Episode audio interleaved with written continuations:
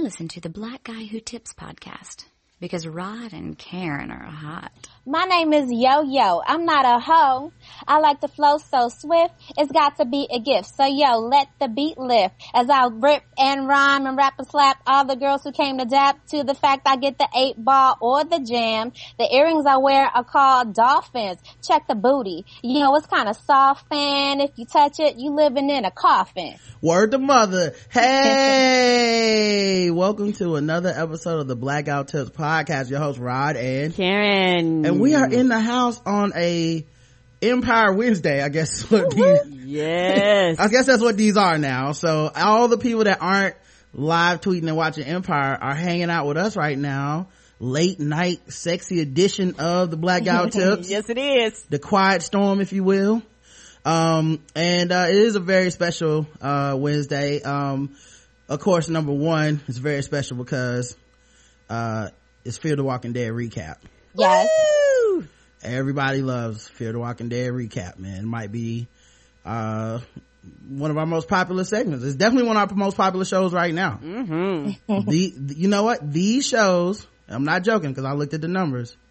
These shows and then all the shows with Ray and Maria are the top shows lately. So, uh, Women be talking. Yes, they do. They be talking, man, and people like, and people silently like it, I guess. I don't know. They, the bold, bold haters don't say nothing, but, um, so yeah, um, so that, that's partially why it's special. The other reason that's special is it is day number 287 that Bobby Shmurda is locked up in political asylum in the white man's penitentiary. and we have to keep talking about it. I'm glad you cares. And even bigger than that, we have a first time guest on the show. Long time listener, first time caller, Yes. Reagan Gomez. What's going on, Reagan? what we gonna do to get Bobby out? Because I feel like this, this is, I mean, what we gonna do? What we gonna do, right? I feel like this, people aren't taking this seriously enough. Ah, right. I, the, the young fella did nothing but tell the truth. Right. And somehow he got locked up for telling the truth. He didn't say, I caught a body. Right. He said Mitch caught a body. Why is he in jail? Cause Mitch caught a body. I don't It's a conspiracy. It's a conspiracy. We gotta do what we gotta do to get that brother out. Mm-hmm. Talk to me, guys. Netta DeRay, I know y'all listen. Come on now. what we glad y'all do? care. Get our free Hot, smurders. hot niggas matter. Hot niggas matter. uh, and of course, um, you know, uh, Reagan is, uh, one of those people that you might know from everywhere. Um, I'm, I'm looking at her Wikipedia right now, her free, fr- her filmography, because it's so much, I, I knew I forgot stuff. Uh, Freaky Fi- Friday, all the way back to 95. The, the 94, 94, 95 version with, uh, Shelley Long from Cheers. Man. Y'all, y'all remember Cheers? Yeah, it was her and, uh, Gaby Hoffmann. They were the stars of the show and I was the black girl. I don't even remember my name. It was probably the black girl. So, That's old school. Yeah, it Yeah. says, it says Heather. Uh, well, and there you go. you were in Jerry Maguire as, uh, Tidwell's cousin. Yep, I was the girl when um Cuba Gooding gets knocked out on the football field and Jerry Maguire calls the house. I'm the girl that answers the phone and I'm like, it's Jerry Maguire and I give the phone to Regina King. That's me. Uh, Carmen, a hip hopera. Yes. I did that um after the parenthood was over. I played the girl who got left by Mekhi Phifer. He went to Beyonce, but I can't even really be mad because it was Beyonce. So Well, I'm mad for you, but did you get to like get some of Beyonce's essence or see her? Or, I did, I did, and Solange was up there too, and she was very sweet. Kelly came up to visit. Um, I think Michelle might have been there too. Robert Townsend was directing it, so and you know it was. I had a great time, and like I said, this is before she was Beyonce. She was in Destiny's Child, but she wasn't Beyonce, Beyonce yet. Yeah, I, I remember. Uh, it was before she went Super Saiyan.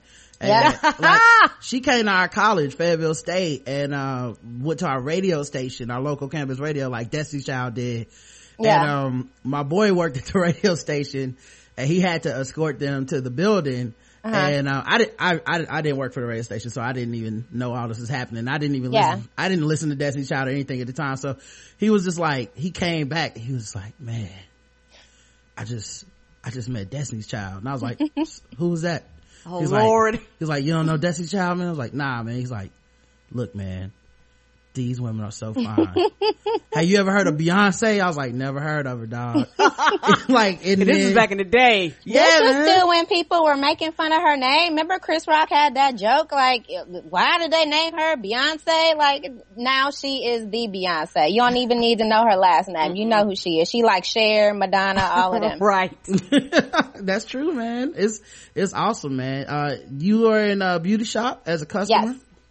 Yes, I was. I was in a beauty shop and my famous line was, uh, oh God, it was so long ago. What was it? Um, how he gonna braid your, how he gonna, what, what, you ain't even got no hair. What he gonna do? Braid your scalp? That was my line. Oh Lord. I, I did when there's like controversy brewing about beauty shop because remember how they had that part where uh they were talking about Martin Luther King. They said F Martin Luther King, Yeah. and um er, like everybody. I guess it's really it was kind of before the internet blew up to what it was now. I feel like if this Yeah. if it happened now, it would shut Black Twitter down for like 24 Yeah. to 48 hours. right. Yeah. You know, think piece it up, you know, all that stuff. Ah. Um, yeah, for sure. And it's funny because I did um beauty shop, but before I did beauty shop, I did hair show with Mo'Nique and Taraji, which was Wow. which we thought was gonna be the beauty shop, but then Queen Latifah was like, "Oh no, bitch, I got the beauty shop." So I was like, "Okay, Yeah, I'm in I- both of them."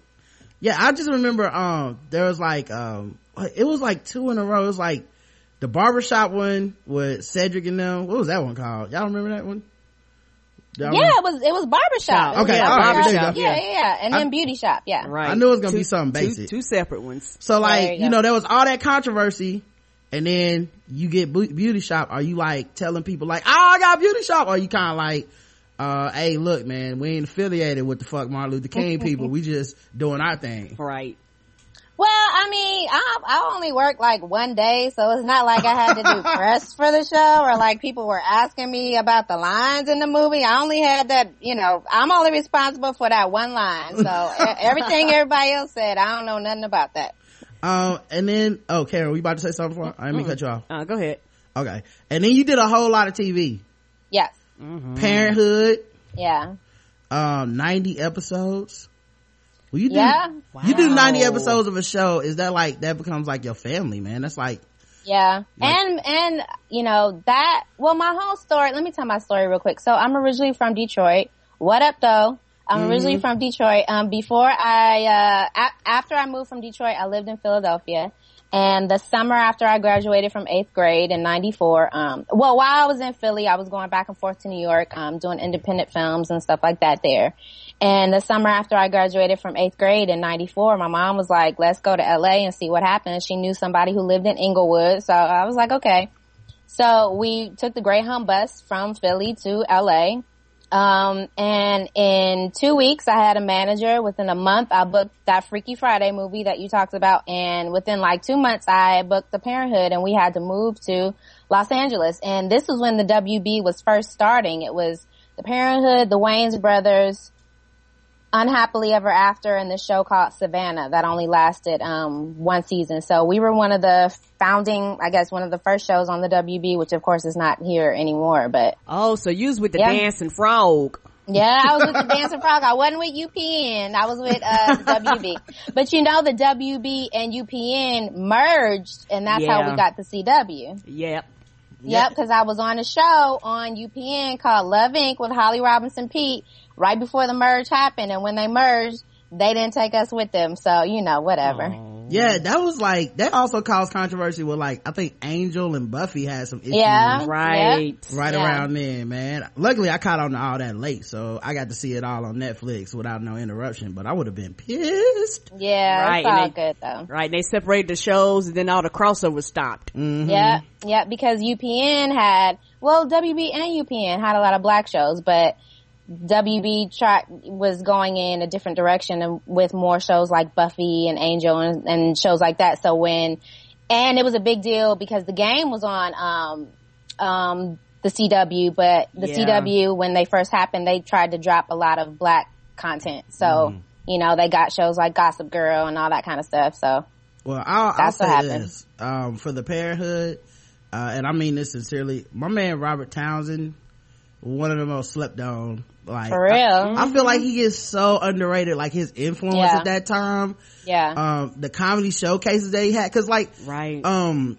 uh not you know not saying like it's directly from this but part of our attitude with this show and having so many different podcasters on and having so many different comedians on yeah. comes from like robert townsend whole his whole attitude was like hey man one of us gonna get on you know what i'm saying Yeah. like i got in the door everybody's coming with me robin harris uh all all the wayans brothers right. Everybody Chris just Rock. blew up before they were nobody. Yeah, yeah. And even on the Parent 'Hood, we had a lot of comedians on our show. Like a lot of comedians got their start on TV on our show. A lot of actors got their start on our show. So he was, I learned so much from him and, you know, I got the show when I was 14 and we stopped right before I turned 18. So I had my whole teenage years there. My husband now was my boyfriend at the time and even like I keep in contact with a lot of the, um, with my younger brother and sister and my younger sister who plays Cece. She's like 25 or 26 or something. I went to her high school, no, her college graduation, um, years ago and it's like,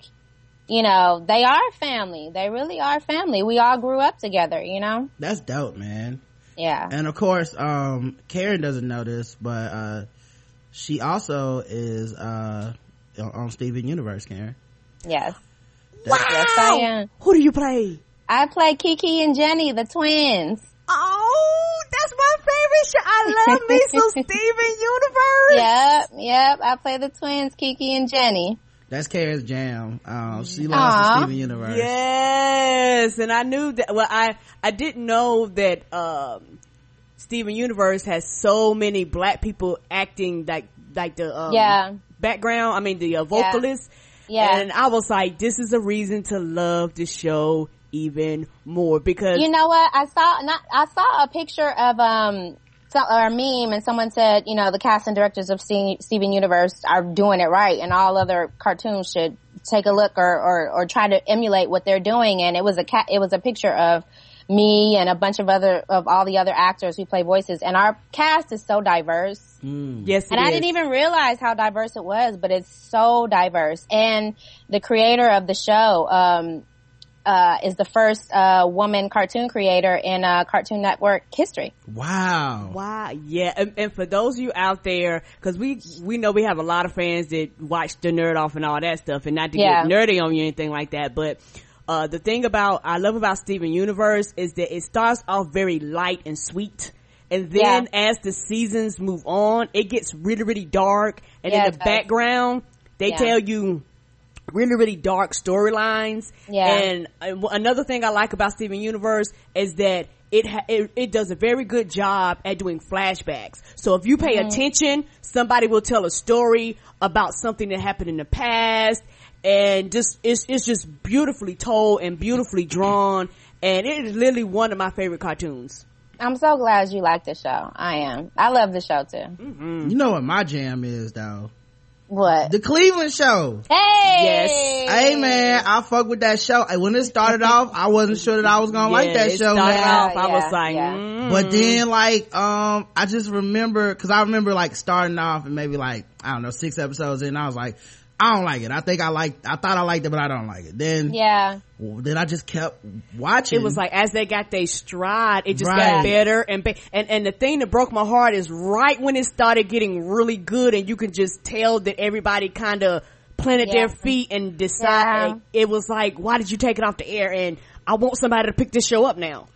Well, I would love somebody picking up the show too. I mean, listen, I, don't, I we went for four seasons. I mean, that any show nowadays, four seasons is a good run. Um, you know, listen, I just showed up to do my lines. You know what I mean? Like, I don't know what went on behind the scenes or what happened. Um, the Cleveland show was one of those shows that it's, it, it really got its stride when they started showing, I think, reruns of the show, like Right. on Cartoon Network or, you know, TBS or whatever, like, so you could sit down and watch two and three episodes. Mm-hmm. And, you know, when you don't have to turn in at a, tune in at a certain time, you could just chill and just catch it when it's on. And you're like, oh shit, this show kind of funny. And- Oh, I love it, So, man. you know. I love it. It's brilliant. I re, you know, like, I rewatch it. I've watched it on Netflix, you know, uh, Cartoon Network every time it comes Yeah, on at night. Yeah, It's, yeah. it's a very, very, very good show. And like I said, it's one of those shows that I'm like, somebody pick it up because they did the same thing to Family Guy. They canceled Yeah, Family did. Guy and basically it went over to another network and blew up. And Yeah. then they was like, oh, we want it back now. And American Dad's on TBS right now. Right. so- Yeah, yeah, yeah. Well, I the Cleveland show was my first voiceover gig, and I kind of stumbled into that show by accident. Um, I was pregnant with my daughter, and for forever, since forever, people have told me, "Oh my God, I recognize you by your voice," or "I know that voice anywhere." So I wanted to have a job while I was pregnant, so I went and started going out for voiceovers and the Cleveland show, I want to say was maybe my sixth or seventh audition. And when I went to that audition, like everybody was there trying out for this part. And I knew Family Guy, but I wasn't really a fan. So I didn't know what the hell this show was going to be or whatever. But it was a bunch of singers there. It was a bunch of actresses there. I was like, God damn. So I auditioned, I went in and I did my thing and then I had a call back and next thing I knew, I, I got it and I didn't realize how like big it was until we went to the upfronts. Now mind you, I'm from TV. So mm-hmm. I've been to the upfronts before. I've never been to the upfronts flying on a private jet before. That happened with the Cleveland show. So I was Wow. kind of like, Yeah, this, is bigger kinda- than I thought, right? Interesting. Like, so, and then we got to the Fox Upfronts and it was amazing. But when we went to Comic Con the first time in San Diego, listen, I've never been to mm-hmm. Comic Con. Me and my husband were like, what is this shit? Adults in like costumes? What is Yes, this? my- like, we're not a comic book.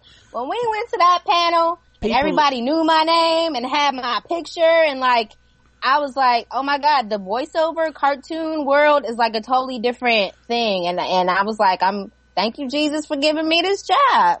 Yeah, and Yeah. It's, it's easy money compared to the other stuff. Not that. Oh you man, know, yeah. Right. But it, you know, it, no, it is. It is. Right, yeah. It, Yeah. it really is. And I got to be. I mean, I've been really, really blessed. I have two kids. I, I got the Cleveland show when my daughter was two. She's eight now. I have a four year old son and I really want to be home with them and even doing Steven Universe, like I, I love being able to have the flexibility to be home with them and do homework and, and still be able to have the time to do the web series and the stuff that I want to do. So it, it, I literally just kind of stumbled into this blessing and, and it's the best.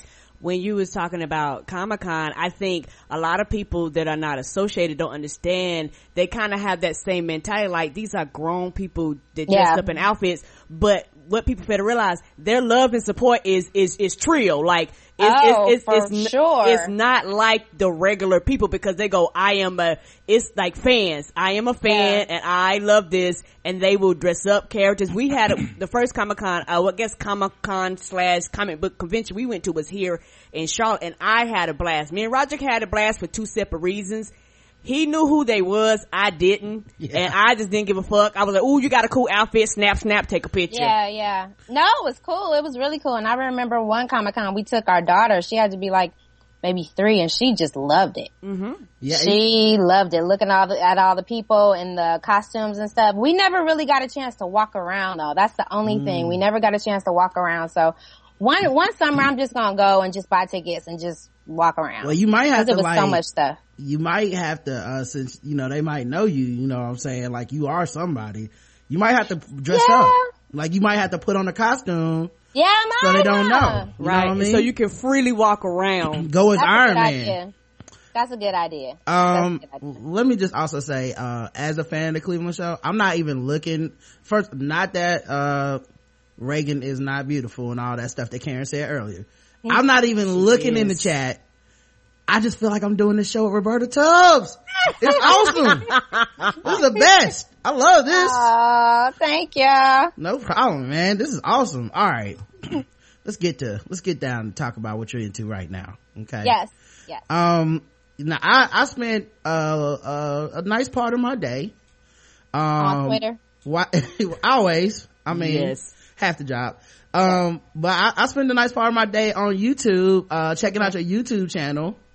Um, so like this is not your first series that you produced. No. Uh, you also produced, uh, a, another series about you and, and your brother, and he was an R&B singer, Yeah. and you met a dude in the park, and, um, y'all was trying, and then you had a rap battle in the second episode. I mean, it was, it was trill. Um, I believe it's called Almost Home.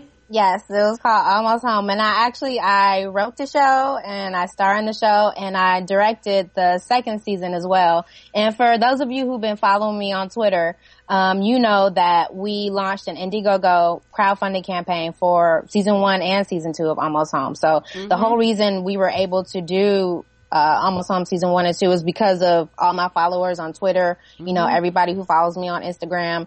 And, you know, I'm really, really proud of that show. So and the whole reason I started writing, I've been writing for a really long time. And the whole reason I started writing was because I've been a black actress in the business for over 20 years now. And I started writing characters and roles that I wish I could audition for. And I wasn't able to audition for those characters. So, um, in around 2012, I was on Twitter talking about what Black Hollywood need to do to get their shit together and stuff. And I met a director, Matthew Cherry, and we wound up linking up to do a short film called This Time, which is also on my, uh, YouTube channel. And after that, I was like, I, I had the, the bug, like being able to write something and raise the money and actually produce it and put it right on my YouTube channel. I was hooked. So we wound up doing season one and two of Almost Home.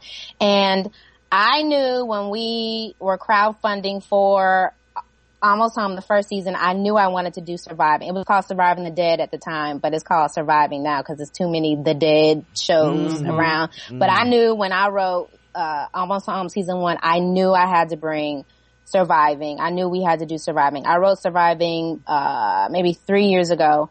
Um, and when I first started reaching out to other people in the web series world about my show, they automatically thought of, I always forget the name. What was the name of that movie in the 90s? It was a horror movie. It was a black horror movie. David Alan Grier was in it. Tales from the Hood. Oh, Everybody yeah. always thought Tales from the Hood, which I like Tales from the Hood. Uh, me too. Hold on, hold on. I love I Tales love from the Hood. Tales from the Hood, but okay. everybody would be like, don't make it like another Tales from the Hood, like laughing, joking. And I'm uh. like, first of all, I love Tales from the Hood, okay? Right. So right. I'm offended. Second of all, my, my idea is actually not like Tales from the Hood, so right. people didn't really get it. So when we finished, um, Almost Home season two, I looked at my husband because it's just me and my husband, just like it's you and Karen. It was mm-hmm. me and my husband. I looked at him and I said, we have to figure out how to do surviving. We have to make this into a web series. Um, and we have to do it now. So we wrapped Almost Home season two in, uh, early 2014 and we wound up raising the money and shooting Surviving the Dead at the end of 2014 and the beginning of 2015. So, um, and the, First episode premieres on my website, ReaganGomez.com and my YouTube channel, also Reagan Gomez. It premieres next Tuesday. October 6th. Mm. And you guys can see, uh, I put, I put her, uh, link in the chat, um, for the, uh, it says, it's right above our heads. And, um, the trailer is at her, at ReaganGomez.com. And the trailer is excellent. It's it is. Two minutes of excellence. Um, Thank you. Cause I seen I, it go all up and down my time. I was like, yeah, what is this? When, I, when, it, when she, Thank you. When you first posted it, I put it in our, um, Facebook group and our, Oh wow, um, thank you. All that stuff. And mm-hmm. it was uh, nothing but good reviews. Everybody's right. like, oh, I gotta see this. Right. What is this? I was, wow. I was like, what, wait a minute. She, oh, oh, oh, oh shit, this is gonna be good. Man, there's been some really good quality stuff that I think, yeah. um, diversity is really speaking out, uh, right now because people are like, uh, you know, in addition to like movies such as like The Perfect Guy, yeah, um, making money and, uh, of course, uh, the NWA film, uh, Straight Outta Compton, um, like, in addition to that, but just like on TV, diversity is paying off. You know, yep. people are watching uh, stuff like Fear the Walking Dead. Oh yeah. you know, Minority Report, Empire, Blackish. I mean, Empire and Blackish come on at the same time. Like, yeah, I didn't yeah. think that we were going to live in a world where two good black shows could come on at yep. the same exact time and both yep. survive, you know? Yep. Yep. No, it's true. I think we're living in a really interesting time. And even when I did the, uh, crowdfunding for Almost Home season one, which was maybe about four years ago, it just in the, these last four years, TV has totally changed. Mm-hmm. It's totally, you, there are black people everywhere. So I mean, I think it's a really good time for people of color. I really, really do, especially when it comes to original content like podcasts, like you guys are doing, and yeah. web series. I, I really do, and I, I heard about you. I heard you ride on Twib. Twib was my first podcast I ever listened to.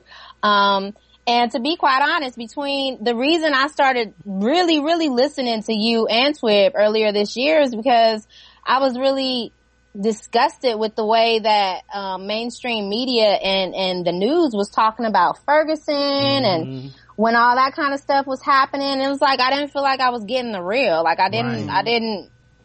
It just wasn't connecting with me at all. So that's what I got you, Karen, and uh, Elon for. Yeah, like once, maybe every three three to six months, I will end up going on a Twitter like jag about people need to like especially black people like yeah and uh, women as well like gotta stop supporting the people that hate them because right. it's not good for our mental health no, it, no it's you not. know i tried i've tried to watch like the news Mm-mm. coverage of just like events like you know like cause certain things you just get this feeling like oh this is a big event yeah. The, the, news is the place to go. That'll give me, relay the information the fastest. It's no longer true, but I just feel like I'm, I'm, a child of that era. So my right. first instinct is like, oh, let me turn on the news. And right. I, and I remember I was watching like MSNBC mm-hmm. and I want to say it was during either the Trayvon Martin or like the Ferguson or something. Right. And like, they even them they like and brought, they're the liberals. They're the, the yes. liberal progressive channel. Right and they brought on like two people to argue it out. And i was like yeah that upsets this me. can't like this can't be the option for me to get my news. And the same thing when um president obama gave his uh when he had the debates yeah. And I and like and like after he gave State of the Union speeches, you know, I stand for my president. I don't give a fuck. Yeah, yeah. So um they you know, but they like went in on him, like not on some like it was a good speech, but he could have done this, but on some like you know, he didn't even bring up anything about uh the pandas. And I'm just like, see man that's why i can't listen like y'all are driving me away and i have to yeah and i have to admit a big pre- reason why i started watching msnbc in the first place was because of tamron hall was because of yeah. alex wagner was because of joy-ann reid mm-hmm. they gave her a show then took her show and i stand for her so even like them taking her show it's it's really like i don't need to be watching them no more like exactly. it's official it's official. And, and then they, CNN, I don't know what the fuck happened to CNN mm. these last like two, three years. years. Like, I don't even, I, I don't even waste my time I mean, anymore. it's not like I watched CNN really before that anyway, right. but when, when Ferguson happened, it's just like, that I have no idea. I, I, just don't know. The trolling is don't ridiculous know. on CNN. It doesn't even, it doesn't even matter what the topic is. I feel like they just peruse black Twitter and they're just like, what they mad about? And it just start. Right. Like they build a show from that. You know what I mean? It was, it, it, it all happened at the same time. Black Twitter became a thing. Black Lives Matter happened and then all right. the news networks were like, let's piss them off and then get ratings because we know that happens. It's the same thing on, on, on Twitter. All these magazines and stuff talking yes. about black women, this, this and that and just to get, you know, clicks and, I'm honestly waiting yeah. for them to start exhausting topics and then for like Don Lemon to be on the air like $200 dates. Mm-hmm.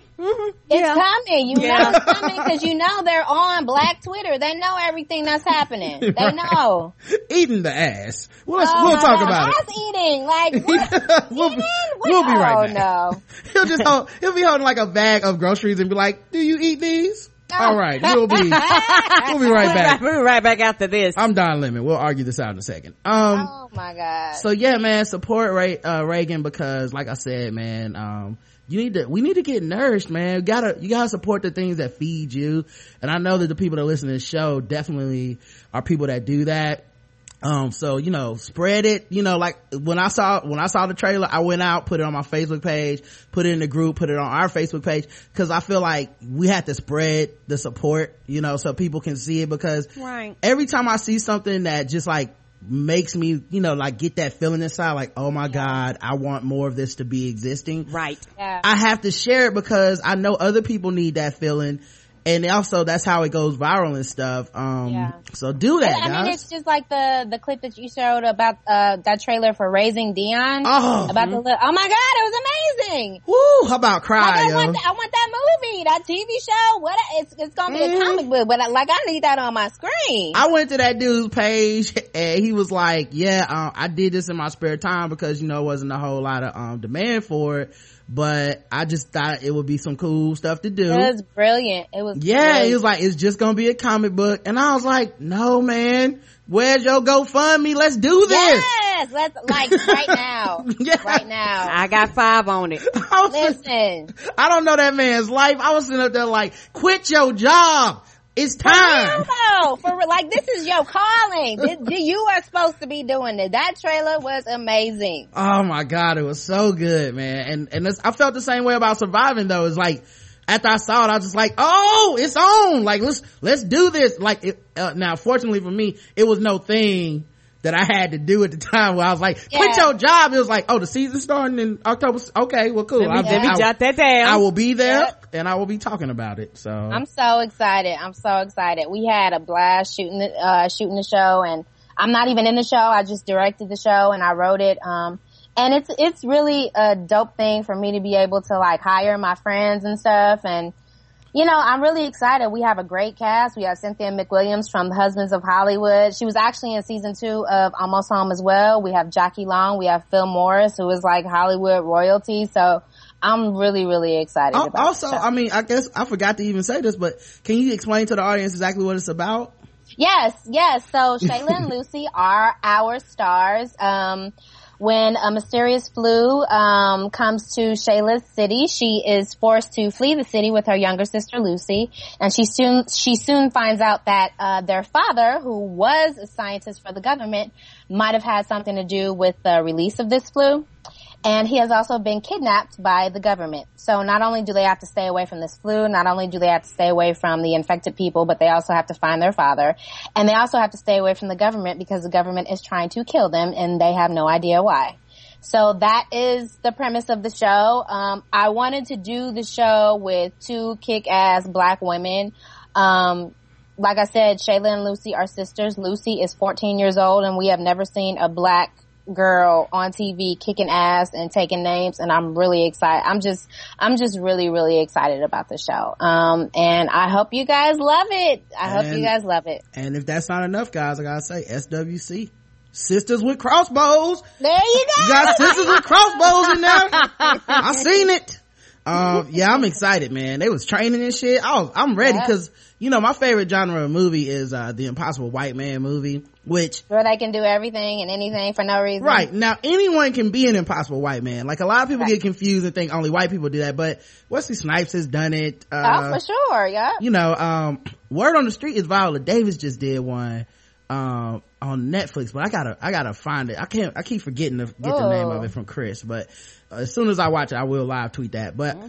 there's, uh, impossible white man movies out here, and I feel like this, like this had a little impossible white manness to it. Like I seen them sisters training, and I Yeah. seen that crossbow, and I was like, yo, they gonna be overcoming some obstacles. Yes, I they see are. it. Yes, they are. They're gonna be kicking ass. And you guys, I I mean, like I said, I, I can't say it enough. I'm really excited about the show to be able to do. Not that Almost Home was easy, it wasn't, but to to be able to put a show like this in this genre on, you know, uh, put the pen to paper and come up with the story and come up with the money to not only shoot it, but to shoot it right and make it look right and have like the, you know, the the crew that we needed at the time. It all kind of just fell.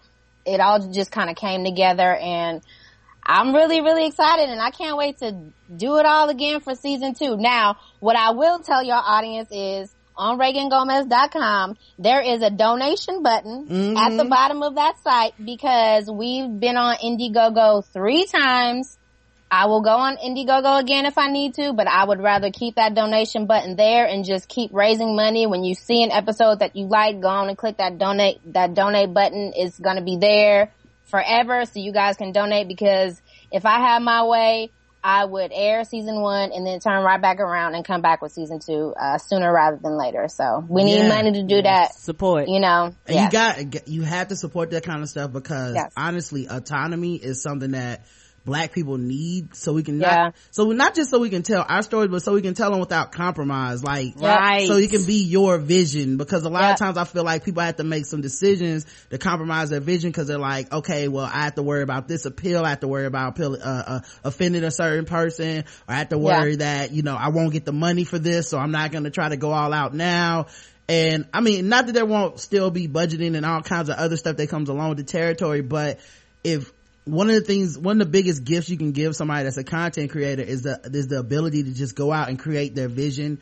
without without having to sit back and be like oh man who's gonna like axe this and cut it and tell me that it's not good and not, not and okay. that's and that's why even though I've been on you know crowdfunding, crowdfunding is so difficult, but we managed to pull it off three times. But that's why that whole idea and that whole premise is so genius because even having investors, you have an investor, then Right. if they give money, they feel like they have a say. They want they want you to hire their girlfriend who can't act. It's just a whole bunch of mess. So having fans to be able to say, I like this show, I want to see it come back, and here's five dollars or twenty five dollars or whatever, like it means everything. It means the world. Yeah, yeah, that, uh, someone just said in the chat, that's, that the powers behind the camera, no matter what Matt Damon says. Like, yeah, so, like, the people who make the, the, the product can, are shaping and molding, uh, what you see on the screen. Right. Cause Right. e- even if they had diversity in the cast, they're the ones who picked that cast. Like, it's still, you know, they're the one who wrote that script. They're the ones He who cut the so ridiculous. Like, don't even get me started. I don't even know what the, f- what are you talking about? Like, just,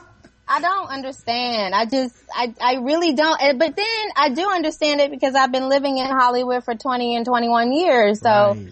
I mean, it's just, He had like, he just had like, he had like a bad month. You know what I mean? Like, honest to God, I never cared about Matt Damon, uh, my lifetime until these last couple weeks. And I was just like, like, I just thought Matt Damon was a guy who I would consider a, a decent actor right. who pretty much didn't put his life out in the public too much. Like, I just, I don't know the definitive Matt Damon interview before now. Now the only two I remember are, uh, Black Like, people. I, yeah, and like, I don't know who told him it would be a fantastic idea to number one, talk about diversity and mansplain or white splain diversity to Effie. I don't know who told them that would be a fantastic idea. Right. And then the, the, the, to top it off, he said, let me, let me go ahead and, and, uh, give you guys my opinions on LGBTQ actors. Like, what? Like, Yeah. no one even asked you. Right, Literally nobody no one asked. asked you for any of this information. Like, what, do you, what, it- what's happening? I feel like by the end of the so- by the end of the week, he's gonna be like, also uh, about abortion. Oh no! Oh my god!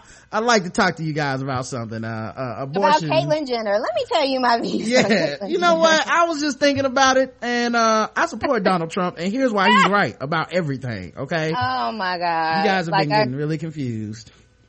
Uh, yeah, I was I, like my favorite part about the clip with Effie though is Yeah. that Ben Affleck was right there, and he was just looking like, "Nigga, I own slaves. Don't." I was just gonna. He didn't say shit because he knew he could have said anything. Okay, you didn't even want us to know where you come from. Like that. That whole thing was like, I Right. don't. I don't understand. Like, right like like it was a like who are the people that were gonna be surprised a rich white man had a legacy Like, like that has something to do with you. Like, we know you didn't own no sla Like, we're from this country too. We also know the history of this country. Like, we know you probably had, sl- all you had to do was say I had slave owners and fuck them. Right. And that's it. deep like that's the other thing like uh since we've been in america you know all our lives like black people are just like default yeah someone you know or someone in your past probably had at least something bad to do with slavery minimum.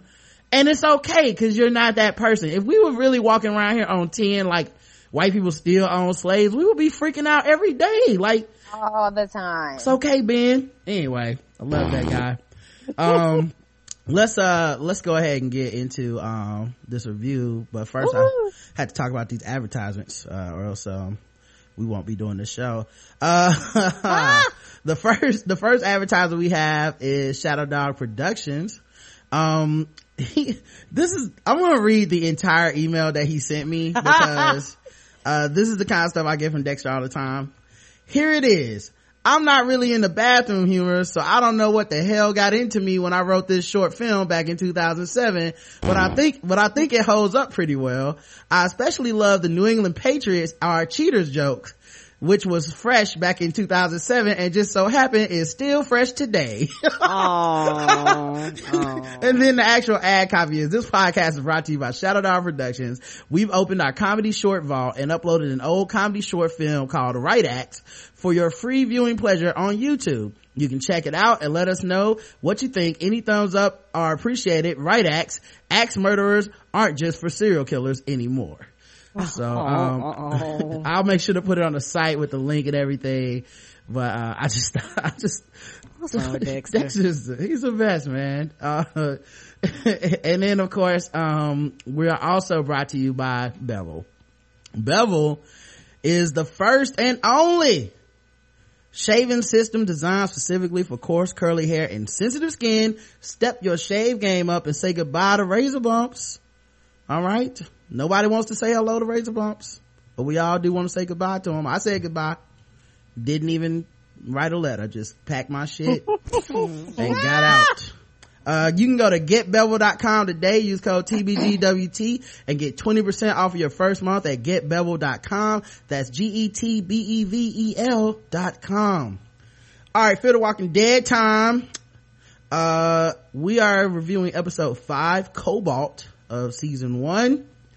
Uh, in this episode, which is written by Car- Kari Skogland, who also did the last episode, Not Fade Away.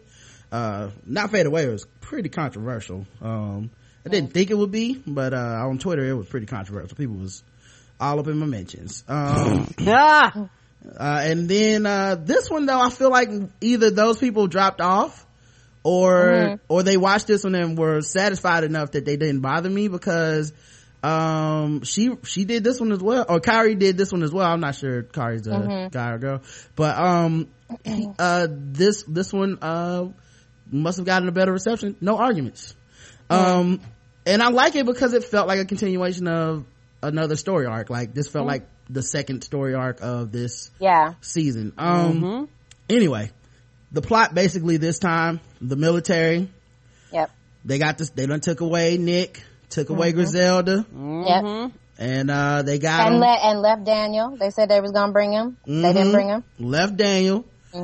And And, it- and, I remember when that when we talked about it last week, Roger say they ain't show him the last like five to ten minutes. He- Yeah. You, you Roger was like that man. It got a plan. Yeah, Daniel, Daniel not, he not about these, he not about this getting shocked to life, man. Mm-mm. Mm-mm. He like, he like, he just, okay, plan B. So they took my wife, they gonna Ah, leave me. plan B. That's what I, that's what And, we thought. and you even called it. You said he was very calm. He wasn't like Maddie, who was screaming and crying and trying to fight them. He said, "Oh, okay, all right, Right. You gonna see me again? Okay, all right."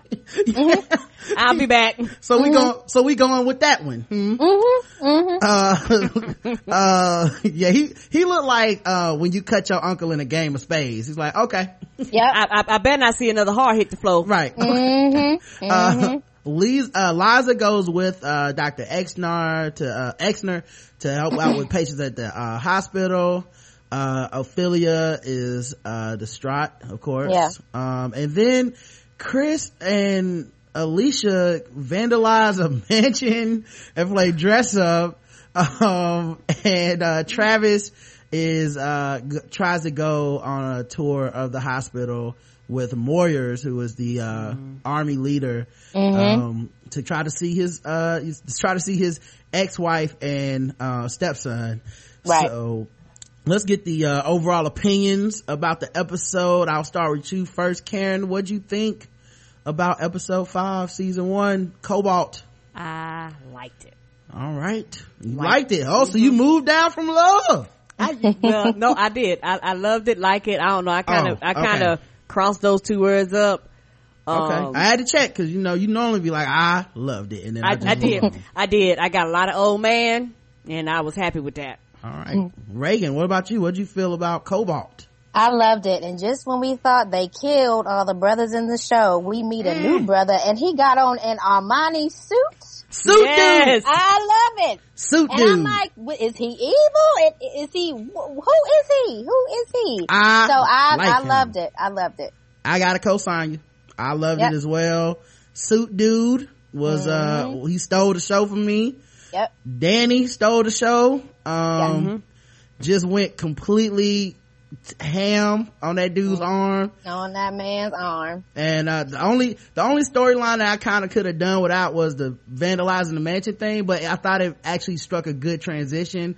Mm-hmm. And, and, it, and I think it brings up a deeper point that I'll bring up later as we go scene by scene, but I Mm-hmm. Okay. thought, I thought it actually said a lot about the characters and something I brought up, uh, last week. So, Okay. um, as always, you know, we gotta start with the scene by scene guys um so this this cold open it legit might be the best cold open to the show like maybe episode one with the um nick waking up from his drug coma Right. and Right.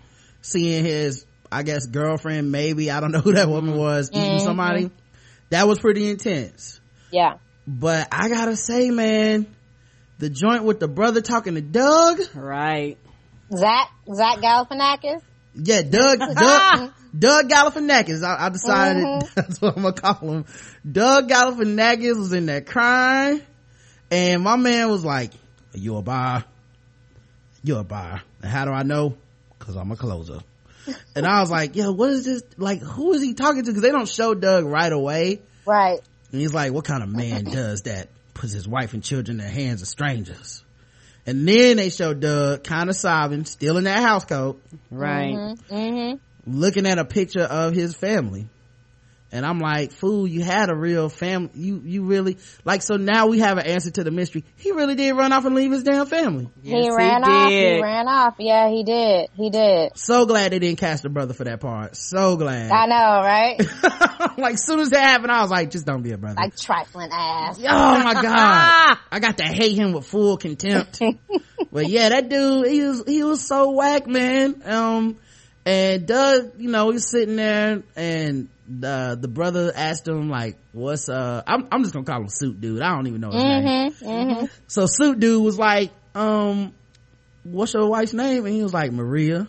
And he was like, so she still keep herself up. She still look good. She's still fine. And Doug, I don't know why Doug ain't see it coming. The okey doke. He didn't. Cause the, the dude had been I talking didn't see it coming. I, I didn't see it coming. I did not think he was gonna be like, yeah, uh, I'm gonna find her as soon as I get out, bro. right, right. Man. My, my sentence is almost up.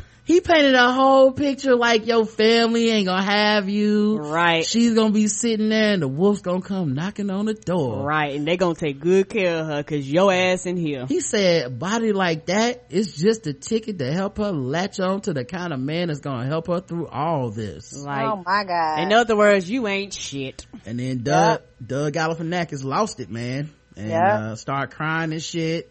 And the military came and got him over there, got him, and this suit dude was like, I don't know what came over. I don't know what happened. I don't. I don't know what happened.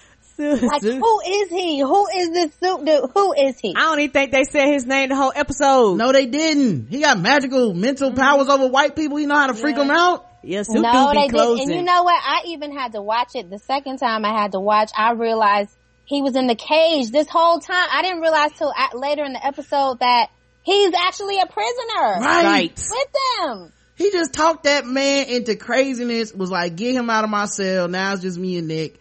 Let's work. And then like after they came and got Doug, he walks over and you can't see who he's talking to at first.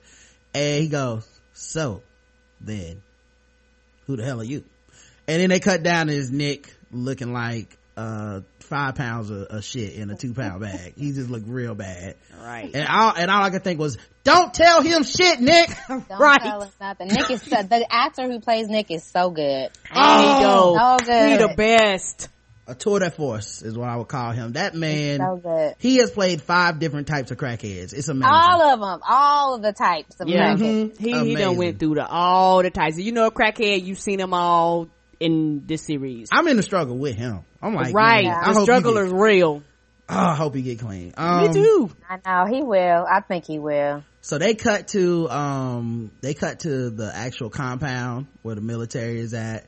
And the military is outside the fence, you know, keeping everything secure, quote unquote. And Ophelia's out there freaking a fool, Yep. throwing shit at him, About her mama. accusing them of stealing her mama, which they did. Um, Yes, they did.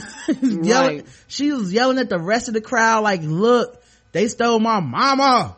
They Yeah. gonna come for y'all people yeah, too. what you think they gonna do to y'all? Everybody closing the screen doors and stuff. Right. And they had took some of their people because these ain't Yeah. the first people they've taken. right. Nope. And that was so real, by the way, because that is how life, that, to me, that's more typically how life is. Most people feel like if they haven't been affected by something, Yeah. it's Mhm. like, hey man, it, it's okay with me. You know what I mean? So like Ophelia being like that aggressive and woke about it. Yeah. Um, and and honestly it seems like it's only that way because of how griselda was taken out of that house like right Mm-hmm. you know which is funny because even if danny would have got his way he wouldn't have let ophelia come but okay Right, right, right. she don't know Right. that right, right. Cause he told Maddie take care of her cause I ain't coming back. You might never see me again. yeah we come back dead y'all we come back dead Mm-hmm. so basically they decide look we got to shut her up she's coming to the facility now because she crazy too Yeah. Um, and right about then uh i believe his name is andy the soldier she was um a little boyfriend. Okay. yeah whatever that dude's name is. Um he shows up and he's like hold up. I know his last name's adams. And he's like hold up i'll talk to her. And the dude was like look man she gotta go downtown. She she's flipping out. He's Yeah. like nah man i got this. Just trust me. And he was like um look man if you don't get your hand off me i'm gonna punch you in your face. Mm-hmm. you got to the count of three. And dude was like one. He was like no man she just want to see her mother. It's like Yeah. two. And then he said two again which is like when you're a kid and you be like two and a half. Like, did you hear, did you hear me? right. Yeah it's about to get serious. And then he didn't get the three andy talked him down and got in the gate and talked to ophelia who kind of like curled up and he's like i'm just gonna take you home get you home and at this moment i remember last week when i was like yo do y'all feel like ophelia is just really good at acting? Mm-hmm. Because she don't like this dude at all. Like i remember when mm. he thought he was gonna get it and Yeah. and, and she hugged him. Like she told him nah not yet and then she hugged him and they showed her face but not his and her face was like complete slack like Yeah. and then she was like no where my mama medicine at Where the medicine at? Yeah, where the medicine at? i'm at? just here for the meds right Yeah. you know so and that dude was talking about some like i love you you make me believe in people I Oh was like, yeah. She was like, mm-hmm. and he, mm-mm. he means it too. yeah he don't know he'll suck all day mm-hmm. so my first thing was like yo is he getting set up is this the honeypot treatment you know what i mean like i didn't i didn't thing? Like, like, like, is is she in it with her dad? Like, did she know when he came in and said, "Baby, calm down, let me walk you to the house"? Did she know that her dad was like waiting there with the with the barber's scalpel, just ready to go to work? Or like, did she know that, or did she bring him back to the house and her dad just kind of bum rushed him and she couldn't do nothing? Like,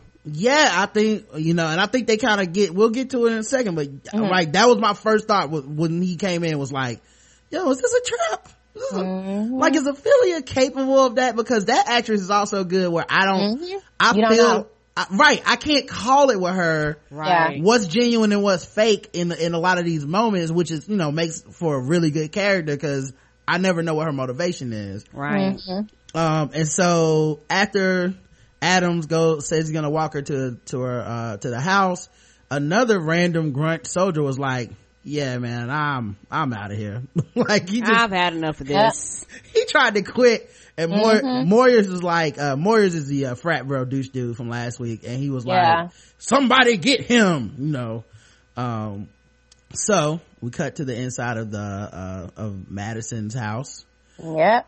and she's sitting at the kitchen table. A lot of sitting at the kitchen table this week. Uh, she's sitting at the kitchen table and she was like, um, so what's the point? You know, like what, are, what's, what are we gonna do? And he's like, you know, hey, we got to go talk to them. I can get, try to get Liza back, find out what's going on with Nick. And then Chris walks in, he's like, what's, so what's the plan? Trying to be grown. Mm-hmm. And Madison was like, look, man, me and your dad talking, we're gonna try to work this out. And he was like, don't, like, don't interrupt me, Matt, uh, Madison. Oh yeah, he called her by her first name, and you know what it means if a child calls you by your first name, they cussing you out basically. Especially a brown child. You know what I Oh, mean? Like, he def- he definitely know better. I know Liza don't play that. He ain't never called Liza Liza in his life. right and But then- that was like a double disrespect to Madison and his daddy, because you know he not fucking with his daddy like that. Mm-hmm. Yeah, didn't have no time when we talking about family business. I was like, yeah, y'all didn't shoot this right because the next episode should have been her jumping up and beating the shit out of him. Well, stepkids though, man, you don't have that same necessary ownership. Like, that's when Yeah. you look at him like, you, you gonna get your son? I mean, Mm-hmm. Right. One of us need to get them. Either Yeah. you or me. cause the last result is me getting them and we don't, Right. You, don't- you, you don't want me to put my hands on them. right. And plus, he knows too. He was there when Liza, when uh, Madison said Liza did this. Yes. Right. He He was was there. there. He knows she don't like. She not. She don't like his mama. Um, so he's, so, uh, he, he pulls him, uh, Travis pulls Chris to the side and he's like, look, man, uh, you gotta stop acting up. We're trying to come up with a plan to get your mom and, you know, everything's gonna be alright, but I can't do this by myself.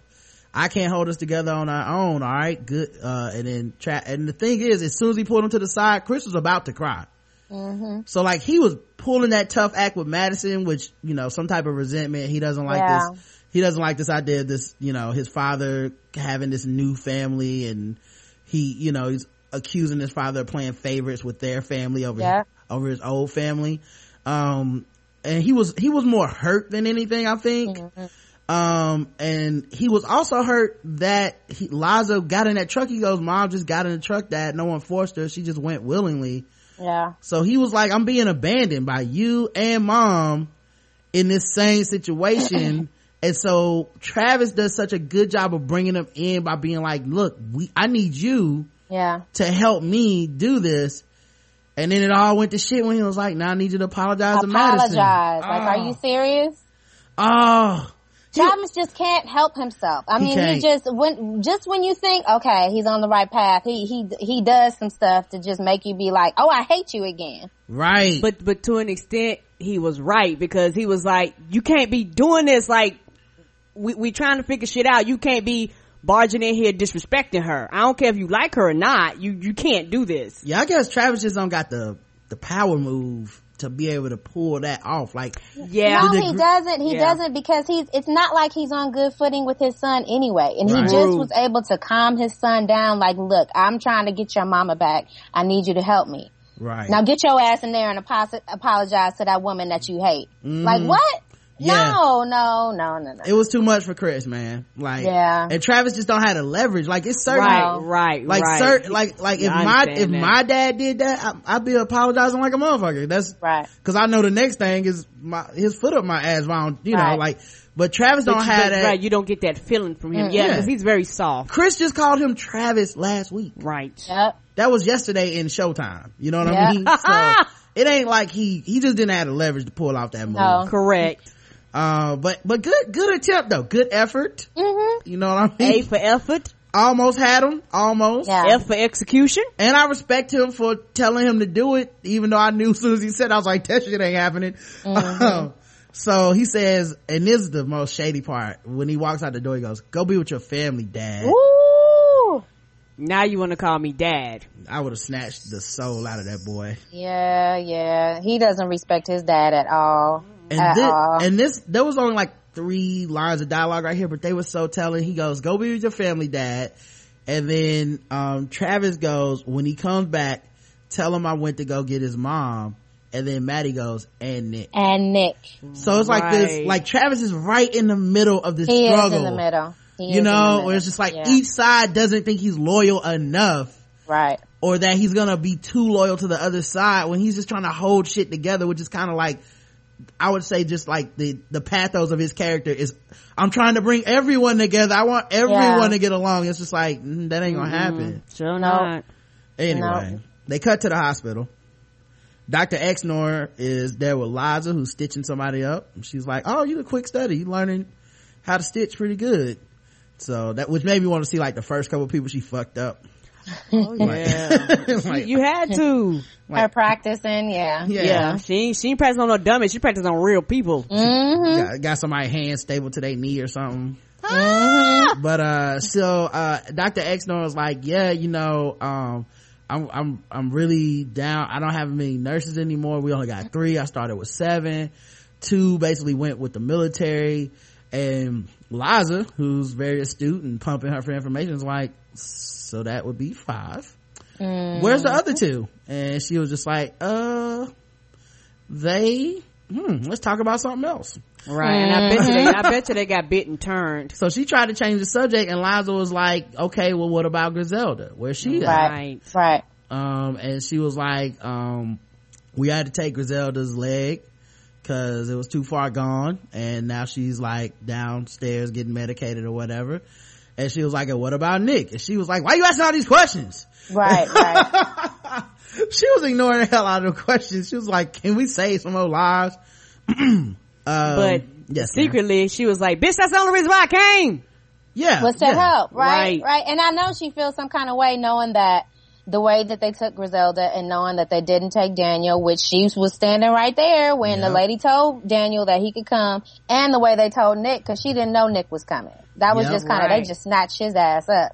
And she's and the thing is she's playing it smart. Like Yeah. she's not making a scene because i i, I kind of low-key hate when the when every time the choice is to make a huge scene and it fucks up like ha- yeah like then it makes everything 10 times worse. Because i think you know the average person would try to go along to get along at 1st Mm-hmm. and and i like that she did well she was like okay all right well i will get back to work but i i i want to know the answer to these questions Right. You know like it wasn't a complete like i'm crazy you know like i, I like that she kind of came through like that I Um, think she's playing her position and she, while she's there, she's also getting information that she knows could help the group back home. And, Yep. and not only is she getting information, she's seeing what's going on. She's seeing what happens to these people when they get bit, how, how they turn. Mm-hmm. And she's keeping, she wants to keep clo- a close tab on Nick and Griselda. Cause she, I think she feels responsible for them being there in the first place. So right. she knows she can't fully trust this lady and what's going on. So she wants to keep an extra eye out on them. and she's learning skills Yes, you know what i mean yes. like stitching She's gonna be uh, Yeah. very valuable. punctured lungs and shit um Yep. uh maddie found susu's letter inside of uh alicia's room and the picture from susu's wall that alicia had drawn for them when they were kids um so she knew that basically alicia had read the suicide letter uh um and what must have been in the trans house to go find it and to get that painting so she goes over to the trans house and walks right into a hostage situation when uh, she hears a noise downstairs gets a flashlight goes downstairs flashlight cuts off on her halfway down then Of it cuts on yeah. uh, as all flashlights do Mm-hmm. uh, Ah! someone's gonna make a billion dollars that patents the first don't fla- don't cut off in a scary situation flashlight Yep. Um, she walks into the basement and uh, daniel and ofelia are in there and uh, sergeant lieutenant private i don't know adams Mm-hmm. is is tied up on a chair uh looking like he about to be tortured And I was Yep. like, this don't look good for you, son. and all. she walks in and she says what is this and daniel turns around and says what is this this is how we bring them home hmm and uh, i was like danny the woke god mm-hmm.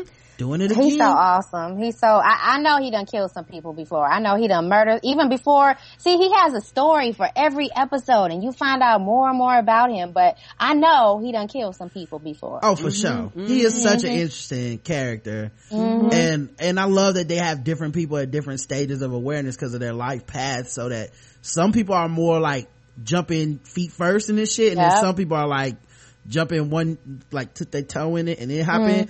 And some people are like, I'm not getting in the water. Like, I, I love that, that, you know, the whole cast is that different. So, uh, they asked, uh, and, uh, uh, Adams about the, um, fact that they broke in and stole their families. Like, you took my son, you took his wife, said Madison, and he goes, wasn't me. And she, she, she, uh, and then Ofelia goes, it wasn't, he didn't have anything to do with it. And at this point, I'm like, is she playing a good cop or is she really genuinely trying to keep him out of harm's way? Right? You know, like maybe she did She bring didn't think him it was gonna here. go this far. but But she, she did, was- yeah, I don't think yeah. she thought it was gonna go this far because I think this might also be the first time of her seeing her father like this. Right. I agree. You know what I'm saying? Who know, you know, and even he gets into it later on, but I think this may be kind of a wake up call with who her daddy is. Like, mm-hmm. what are you, okay, we said we were going to do this, but what are you about to do to him? Right. She- He's like, uh, bitch, I'm not a harmless old man. Like, I will fuck shit up. I like that Maddie walked in and initially objected, but fell right into asking questions. Like she was like, what is this? it's like look man this is what we gotta do then she's like where my son it's like Mm-hmm. she, she was like fuck it then All right, if we going here, let's go. so they go upstairs um and because maddie like storms out and, I, and they feel like hey we can go upstairs and kind of convince her talk to her or something.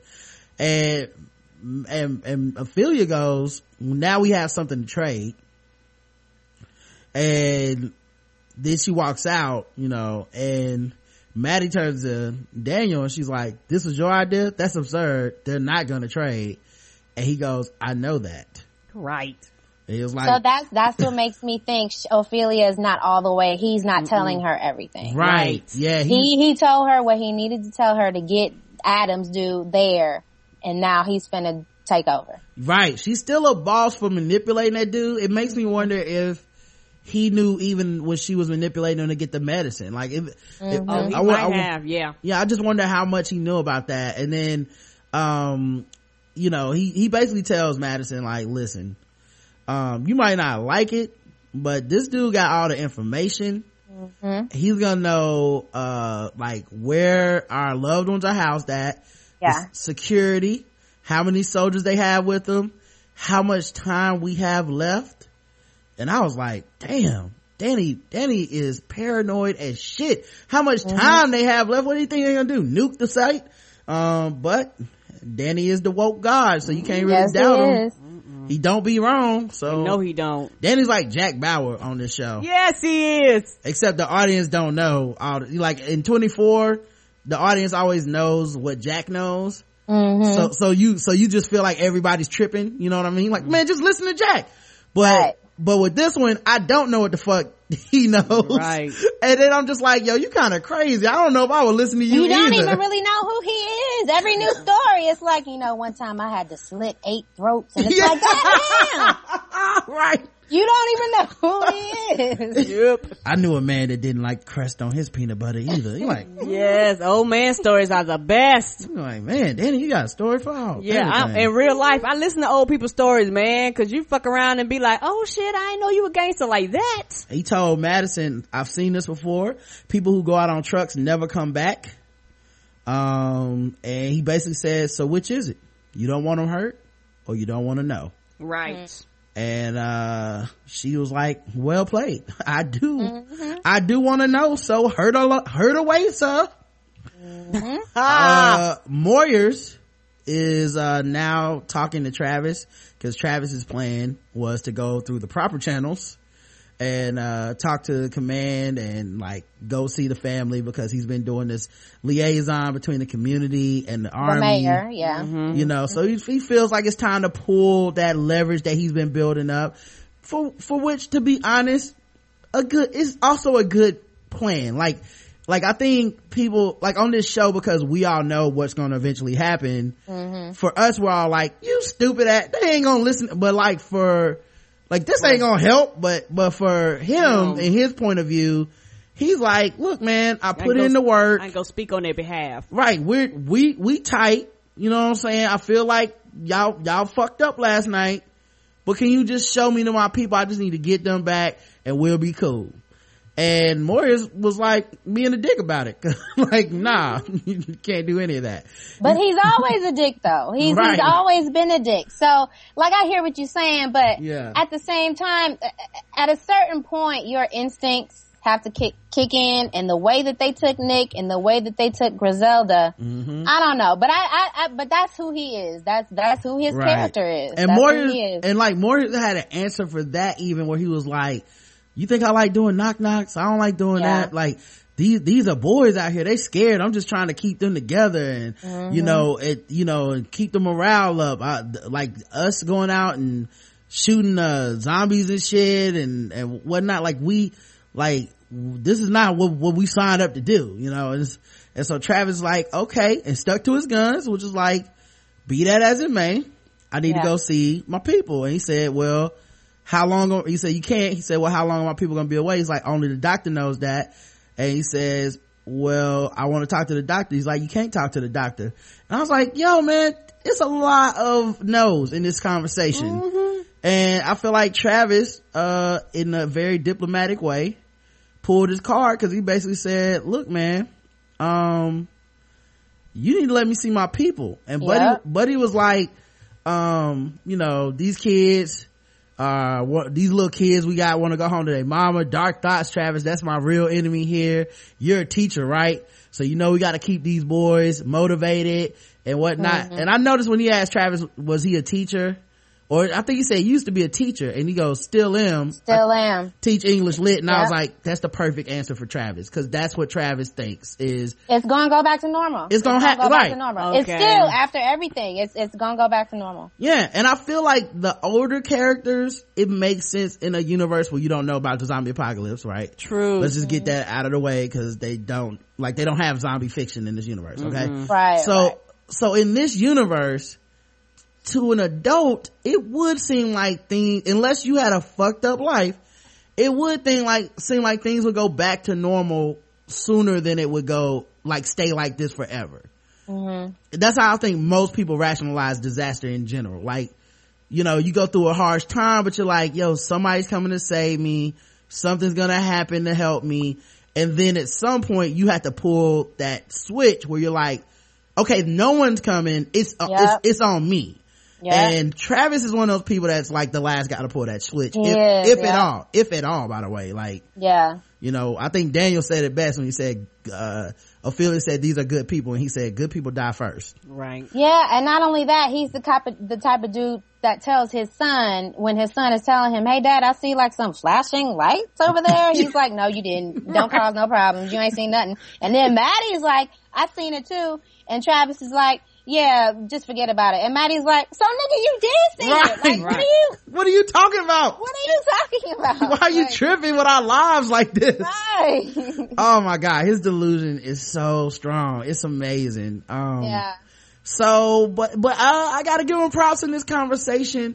End of the day, he basically goes, can you help me get our people back or not? And Buddy Yeah. told him no, and he said, well, if the ones you don't, the ones you took don't come back soon, you're gonna have more than me to worry about. You took Uh-huh. 11 people and all those families up there are not trying to hear that shit and we gonna all be back down here. And Right. he, and Moyers kind of thought about it for a second and realized like, oh, that's a threat. And he was like, you threatening me? He said, no, I'm just being helpful, which is something that he had told Travis earlier was like, you've been very helpful. And so he just hit him with the like, nah, I'm just being helpful. But both of those men knew it was ultimately a threat. Like, we'll come down this Yeah. motherfucker and trip out. Right. It's more of us here than y'all with guns. Right. And Um, that was the first time, even even though it was subtle, we knew it was a threat. It wasn't like a "I'm gonna fuck you up," but Right. it was like a, "Yeah, we we will be back down here." And that was the first time Travis showed a little bit of uh strength, or I don't Right. know, a, li- a little bit. A Right. it was bit. a, like it was a little glimmer of hope in my It was, eyes for yeah. him because up to this point I've been like everybody like the, the number one rule of the zombie apocalypse is you got to pay for your sins. So yeah, either he, either he'll die or someone he loves or cares about will die because he just took so many paths of least Yeah. resistance. But that mo- moment right there I was like okay. And he even looked surprised because Moyers was like okay Manawa let's go see the doctor and he mm-hmm. goes I thought you said we couldn't do that like Yeah. he was looking like oh oh, oh shit somebody listen. No, you can't do that. I mm-hmm. can. I got the guns. right right, right. and then his subordinate came and said can you take another unit my unit's been awake for over For like 50 hours. Right. 50 hours. And to show what kind of asshole Moyers is, he literally had a tissue in his back pocket that he reserved for this moment. He was kind of hoping someone would bring it up. Yeah, So he could go through all the drama of pulling out a tissue, handing it to a soldier, telling him to go give it to all his little baby boys in, the, in his like group. go on and cry, baby. right. Mhm. And he hit him in the chest with it. It was like, now get back to work. I was like, a 50 hours is a long period of time.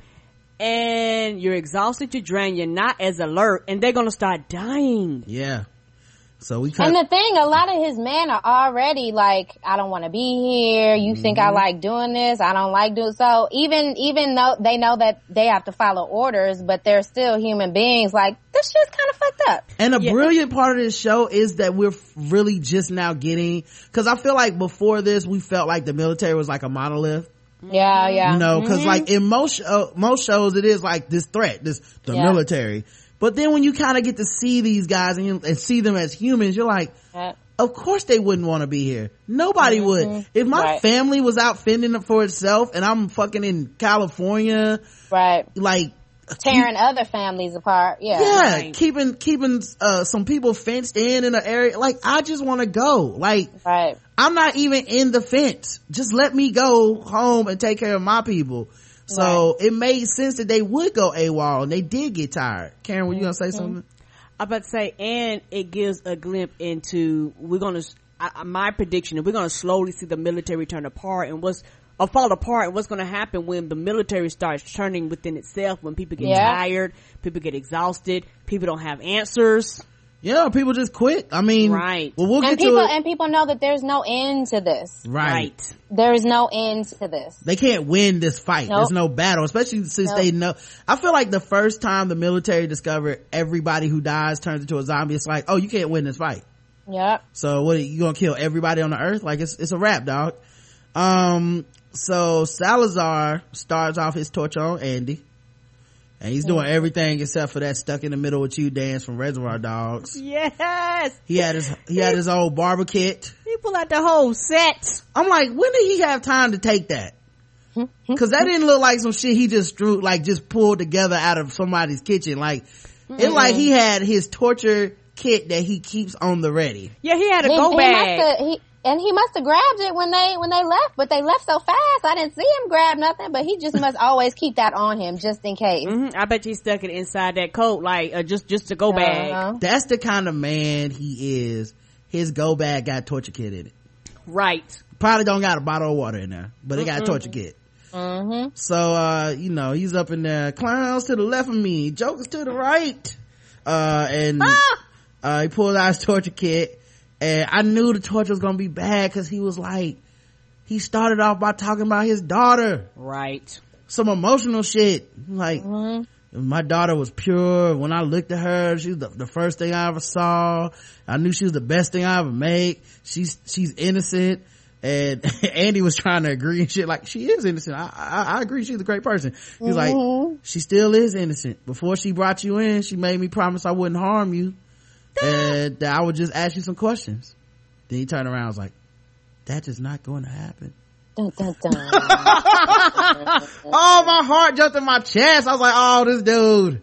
I was like, yeah, Yeah. You, yeah, you, you better take that L. And for the record, Andy gives up the location of the hospital that moment. Yep. Yeah, cause he knew shit was about to get real. He knew. He knew. He knew this dude wasn't playing. He knew this dude was not Travis. He didn't even know what, I don't, I feel like Daniel went to work on him not even knowing what all questions he wanted answered right away. Yeah. Mm-hmm. He was like, you know what, we'll do a few minutes of torture, some answers, some questions will come to Mm, me. he was like, nope, I give you everything right now. He was like, you ain't got to cut me. But he said, Yeah. He said, ask me anything, I'll tell you. And he was just like, mm-hmm, um, Yes, you will. you gonna tell me.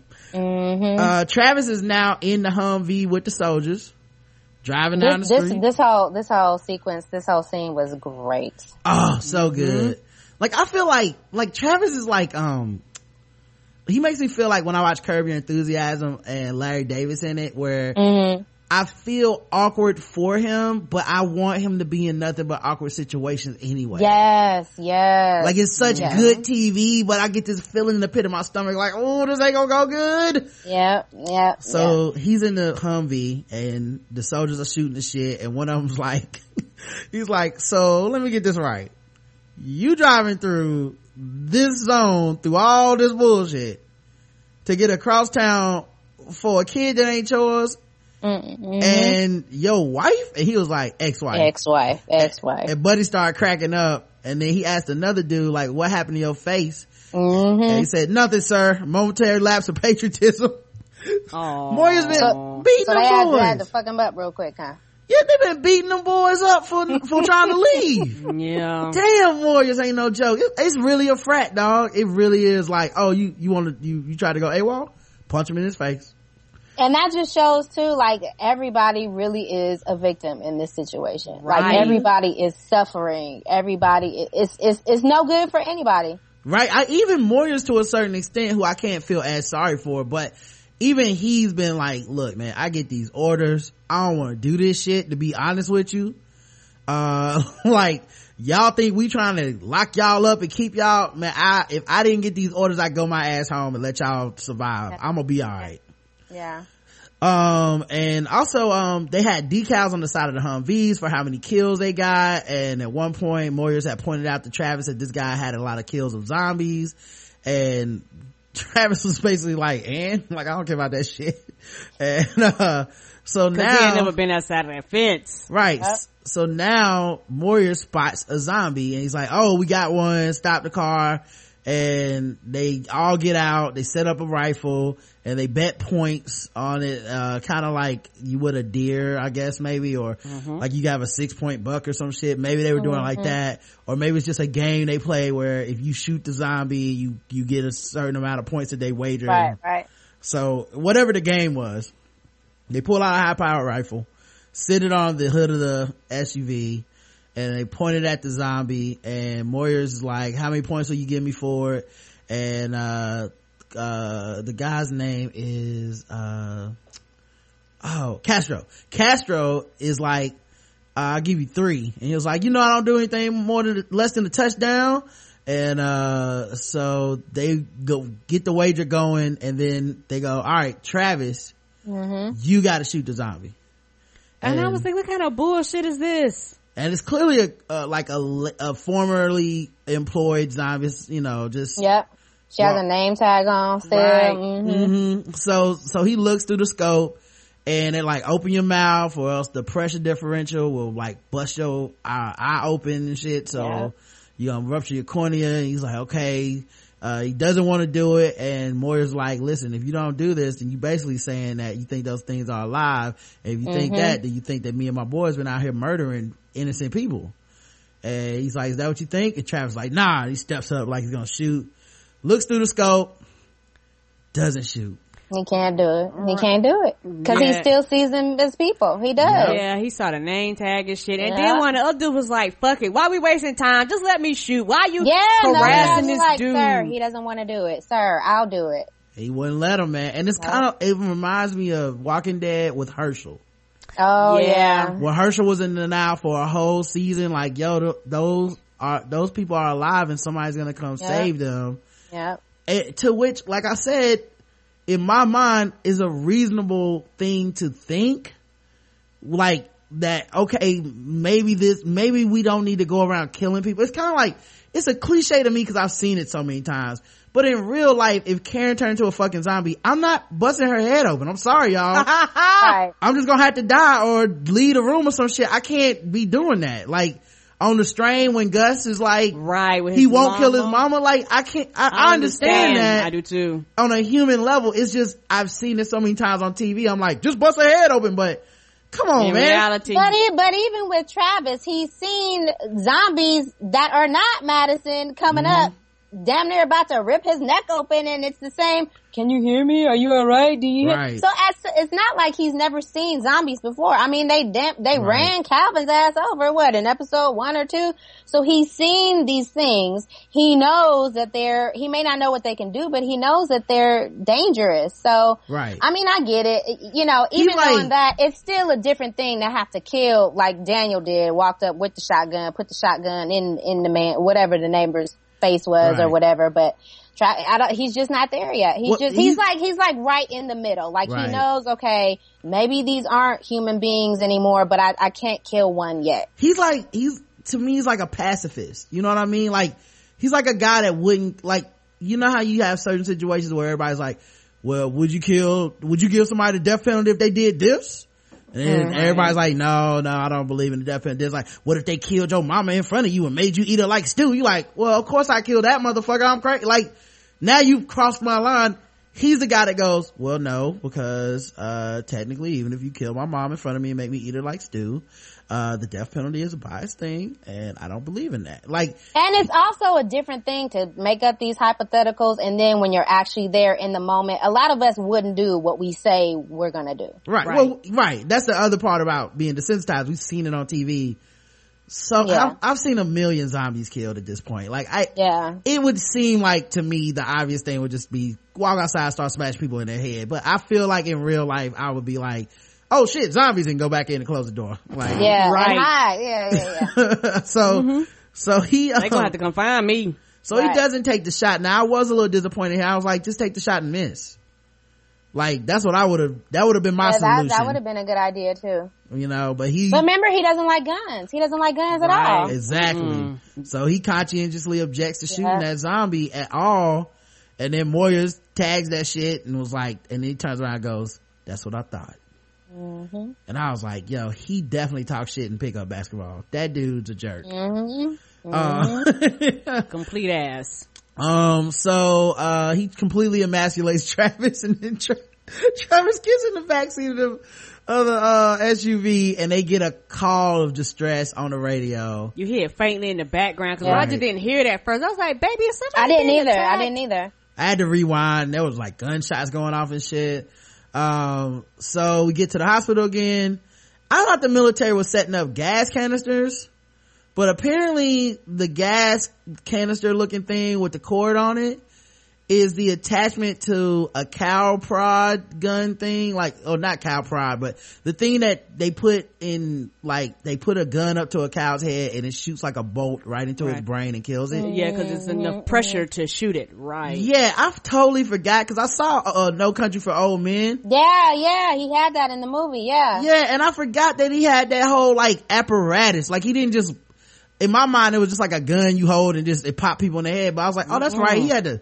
Those those dummies had to sit there and watch them set that shit up before they died. Like, what is this? Slap. Um, Yeah, that gun gotta have some real pressure behind it. right. Mm-hmm. So, um, they walk in and like, uh, someone got bit. Um, so they have like a protocol for people that get bitten now. Uh, Dr. X was like, we got to bite over here, bite, bite. Let's go get him out of my Get sight. him out of here. Right. Can't Um, having these problems. Right. And they, you know, as they walk off, they like load up the canister to go bolt this dude in the head. Uh, we get to the building where the military was called about this emergency. And apparently there were squatters that were held up in a, in, in some sort of, uh, built like office po- building. And, uh, we had, I talked about this a while back where people were like, well, what happened to all the people in the zone? And is the military just killing everybody? And I was like, yeah, I, we don't know that the military just killed random people for no reason. Cause They might have people been- don't trust the government. I can see people with, listen, okay, um, if like this shit had happened in Arizona, there's like entire groups of white people that are just like, we gonna go kill some military people. We don't give a fuck. Mm-hmm. So like to me, it made sense that maybe some people was like, I don't trust you. I'm not going with you. And in the military will end up in a shootout or end up killing Yeah. some people. Mm-hmm. Yeah. So they had squatters and Travis goes, I thought this area was evacuated. They said it was. These people are holdouts. Some people don't trust the government. Imagine that. Mm. Right. Which, you know, is kind of a, another shot from Moyers to Travis because Travis is on this entire trip because he doesn't trust the government. Yep, his exactly. uh, so this is, and you know it's still early in the zombie apocalypse because the, even the military hasn't learned to leave well enough alone. Right, right. If the zombies are in the building, then it's not a, it's not an emergency. Just keep driving and go somewhere What, else. like, what are you gonna do? Are you you just have to go in there and kill all of them? Like, don't you know how this works? Right. Right. And you have no idea how many people are in this building. You don't building. know how many exactly. They could Right. be everywhere. They could be on every floor. You have no idea. And they've been up for 50 hours. Right. So they're not alert. That was my whole point. They're not alert. They're not out there. They're tired. They're exhausted. Mistakes happen. Guys have been Right. hitting, guys have been hitting the face for trying to leave. Yeah. Castro has a picture of his family on the front seat. Mm-hmm. So they go in this building. Four men walk in. Three men come out. And Moyers is not one of them. So, Yep. well, And they knew they knew exactly to leave his ass too. mm-hmm. So they, I they run up in there. Um, and, uh, we'll get to the part where they come out in a second. Uh, Daniel is back to torturing. Stuck in the middle with you. Partying. just getting it and uh he gives another one of them stories Mm-hmm. say he was a kid and uh he got put in a room uh with another man. And in that room was a chair. And they had to put one man in the chair and the other man g- gets the blade. He said the man with the blade and the man in the chair they're not different. Mm-hmm. they both vic- victims of this shit. And he said they bring me in they give me a choice. Which man will i be? And andy goes please stop. And he says uh this word. What is this word? I heard it a lot of times mm-hmm. on your uh radio today. What is cobalt? And that was when andy like quiets down. Like he's like mm-hmm. i'm he's like even with all this torture i don't that's the one thing i don't want to tell you. And i'm like damn daniel be knowing. Like yeah, he, he didn't does. even know what the question would be.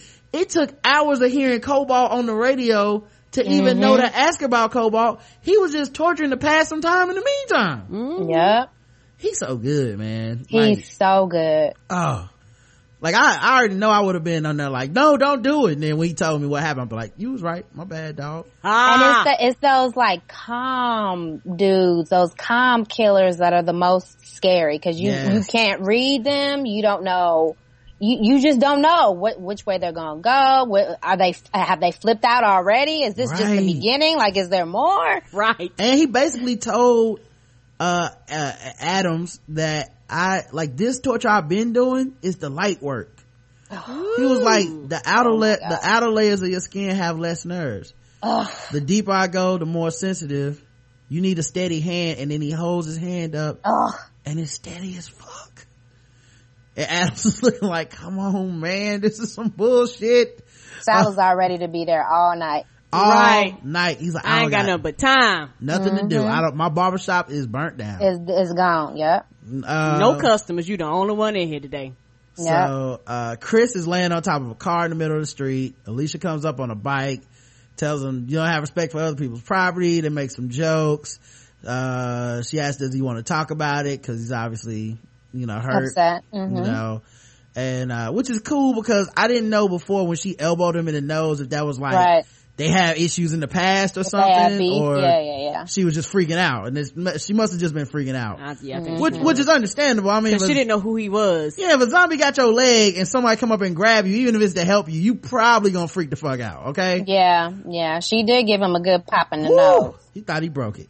Mm-hmm. Uh, so she uh was like, "Hop on, and I got something to show you."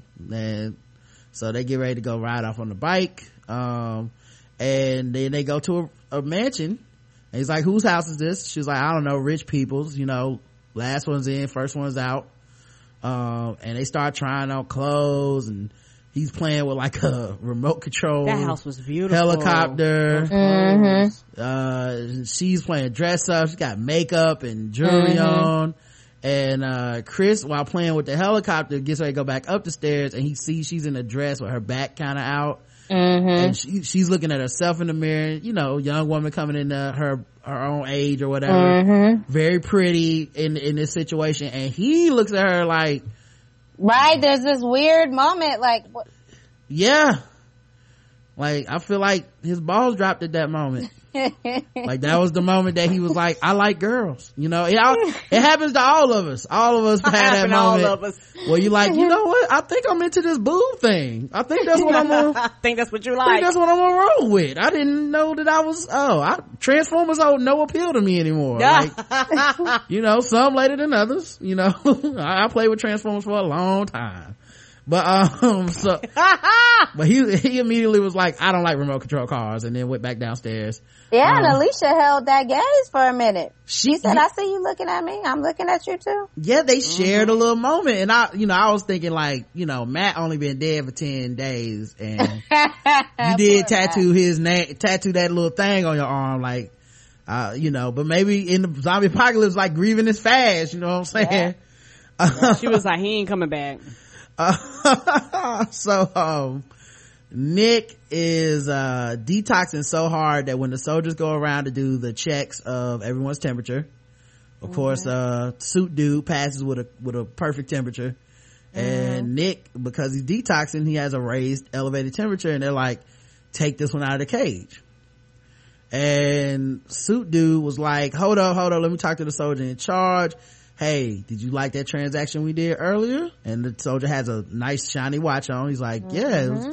he's like I, I take it it was to your satisfaction. Well uh well let's make another transaction. And he gives him one one expensive cuff link. I think it was diamonds. Yeah. Mm-hmm. and he's like you know he's like well i want the other one. Where's the other one? He's like uh in vegas i think. Lost it in a game. He was like nope i want both of them or the boy goes and he's like all right here's the, here's the other one Mm-hmm. and then he's like put the boy back in he's like if he turns uh, it's on you right because he basically was like you can't get out Yeah. yeah and i was like yo he really think the soldier thing is coming back to regular world too because you know he's selling out for cufflinks and watches like yeah, exactly. Taking these cufflinks. So, like, what are you gonna do when you're running from zombies? What? They, they don't care about that watch. right You gonna- can't bribe the zombies. Like, yeah, go, go into the barter system. Right. Uh, so um the soldiers um that travis was with finally leave the building without moyers. They throw a grenade back into the building uh and get into the car. And then travis is like hey man uh, where's moyers? And uh the black dude goes he ain't coming. And he says uh but he promised to help me see you know my family and he was like yeah uh that's not happening we'll drop you off on the way out of town yep. and uh i and uh castro turner said i got a new mission operation get my ass back to san diego San Diego. Yeah. i said man bye and travis was just looking like well i guess i'm not gonna make that trip no you're not what do you think happened to the dude you think he got he went in there guns ho and i think attacked they i think they killed him I think. I think. 'Cause they yeah, was tired I, of I him. think. Yeah. Yeah. Yeah. like i think like i wouldn't be shocked if either the, they let him they set him up to get killed by the zombie Oh. Or if- yeah. okay. yeah i wouldn't be surprised they pulled it that way um just in general with the whole like hey y'all called us something in or whatever like Okay, or the, okay. the next time we go on one of these things we just gonna let this motherfucker die or if die, they so right they can go home. right or they could have just shot him in the back of the head and been like all right man let's just get the fuck out of here now there were zombies in there so i don't think it Mm. Was as like maybe it, either way man he needed to go i just Yeah, i get it did. yeah they was like we tired of you Niggas was Ain't ready to go home. you did Everybody was Yeah. ready to go home. He was like that dude at every conference call meeting that be like, I got one more question. And everybody's like, oh, Damn, come right. on it's 4.30 right.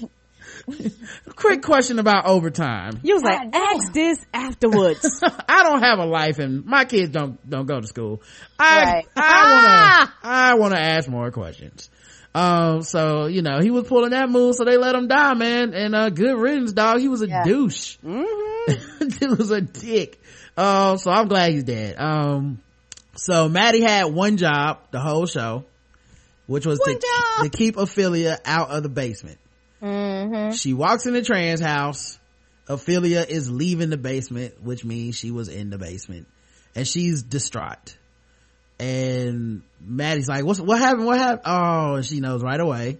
Mm-hmm. And then a couple minutes, a couple seconds later, uh, uh, Daniel comes up with a bowl of blood. A bowl of blood. yes he bought that shit up there like a freshly chopped caesar salad you know our favorite, my, like she found out that her dad was basically Vlad the Impaler. You know, Mhm. right there. And, Yeah. and my favorite part about this is Daniel is the kind of dude that brings a torture kit with its own neat little wrap and everything. Mm-hmm. And borrows, you know, probably borrows the trans one of their bowls for blood, Mm-hmm. but he's not above cleaning it. He, but he cleaned it. He, he's so respectful. he So cleaned it and washed it He's and so everything respectful. Even though that he know they ain't coming home, Right. but still. Didn't use the dishwasher, hand cleaned Mm-hmm. it. Good. OCD clean. Like I saw him scrubbing, getting in there. Mm-hmm. You could, you could eat Cheerios out of that blood bowl now. Yep. Thank you, Daniel. You can come stay at my house anytime I need someone tortured. um, ah and then he goes into a story like he do. He said Yeah. she, she was nine years old when she first asked me about the war. Uh, I told her everything except which man was me. Uh, now the thing that's funny about that is Maddie doesn't know the story about, uh, his torturing. Right. Uh, but, but it don't matter. I think she got the point. Uh, Mm-hmm. and then like, and my favorite part of this scene, cause he's also such a great actor, he's at the verge of tears. like despite what he did to this man, yeah, he's like the I fact that his daughter had is now privy to the monster he can be broke Yeah. his heart. brought him it, yeah it was like the he was the real victim quote unquote in this shit because he was now like my daughter know that i ain't shit sometimes because this this their this was their new life. They ran away from something and the barbershop. This mm, was Right. their new life. And when Griselda said, "Girl, you need to listen to your daddy because you don't know what, what he done got us through." Well, we done been So- through, girl. Right. So this was their new life. He wa he wasn't that guy. He wasn't that guy anymore. And now he is that guy and his daughter has seen him be that guy. oh my god it was so powerful and because he his voice cracked a little bit Yeah. like do you think she will understand that it was necessary to survive then and that it was necessary again and then start cleaning that bowl Yeah, I was like, he done fucked some shit up because when they was there and she was like, we need to go. And her mom was like, uh, girl, we done seen some shit. Mhm. Right. Your daddy got this. Right. And you know, I could tell that he learned a lot of this from cutting hair in the hood too, because he took his torture utensils and put them in that blue juice to get them There clean. you go. Yes, he did. that would have been Sanitizing. hmm that would have been too much if they would have had the blue juice in there. I would have lost my mind, dog. I, I probably the rest of my tweets would have all been unintelligible letters. Uh, so then cut back to the mil- to the hospital, and one thing I did. But did. wait, but wait, oh yeah, but wait. Mhm. While he's crying, like, "Oh my God, I'm such a horrible person," Maddie's like, "So did you get the info Oh, or not?" Like, yes, yes, great point. Forget all this. Okay, did you get the information? Maddie was That's hurt for a wanted. second. She was hurt for one second. She's like, oh, that is really a shame what happened to you and your daughter. Anyway, like, I didn't ask no questions about what you did. All I want to know is, do you know about my son? right. Um, so, uh, Exner seemed pretty, uh, Dr. Exner seemed pretty honest with Liza. Um, despite w- us knowing that she's capable of lying, she pretty much has shot the shit straight with Liza, which is kind of weird because, you know, like we know that she lied to Daniel, we know that she lied to Nick, right in their face, very cold and calculating. But then she really did pull this like, what I gotta do to get you to trust me? It's like, nigga, you a liar. True, Right, true, right. but but but um, I, not that it makes sense. I guess she's like, those are civilians. I will tell them whatever it takes, but I got to trust you because I got to trust you with my life. Like we, And we I need your help. I, Right. literally- I need your help. so I, I can't have you distrusting me and we out here in the field doing shit together. Of course, of course it's not productive, but I'm just saying it's for a reason that she don't trust it. It's not like, Right. it's not like Liza's Right. just being mean. Like she like, No, nigga, no, you no. lie. I know you Right. lie. Um, so, uh, let's see. Uh, yeah, so they had that. Now I kept wondering, does she know about Cobalt? Cause I, I think, you know, she's a doctor, but I don't think she works for the military necessarily. No, she don't. She Right. may or may not know. It might be something where, hey, she might be on a list of people. They be like, fuck it. She don't know. Right.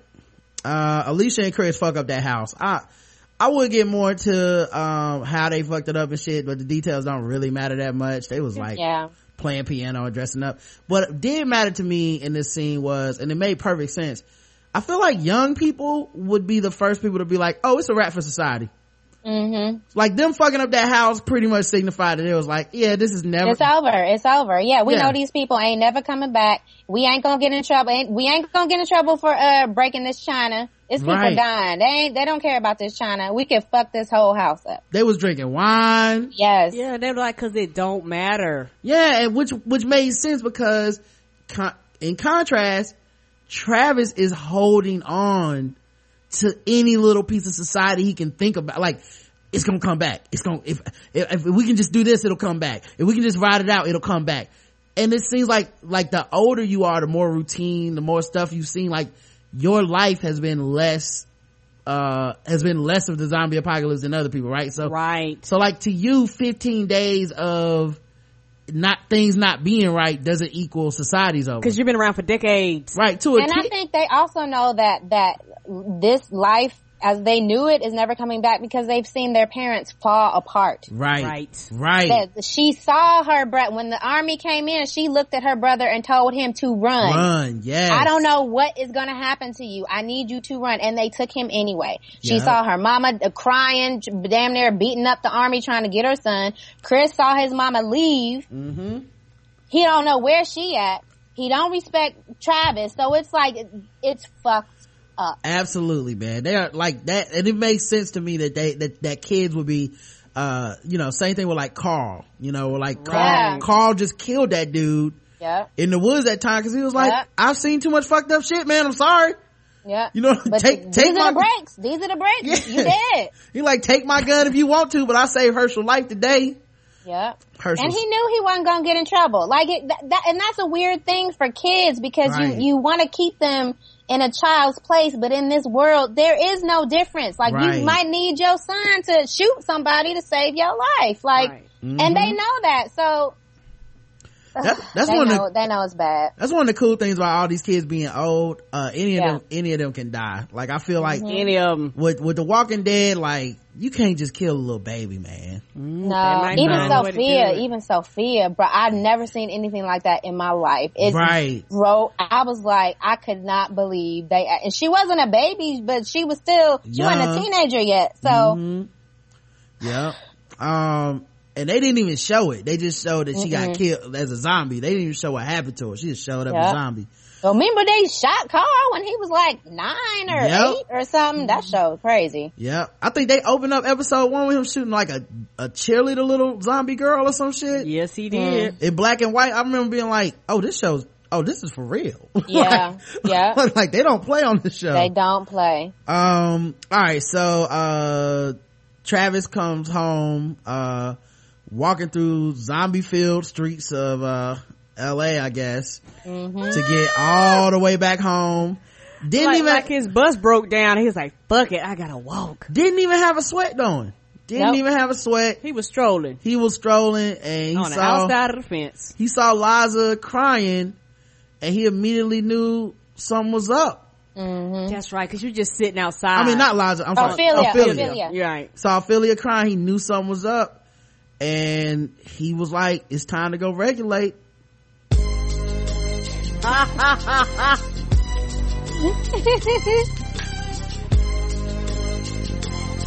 He was fed up.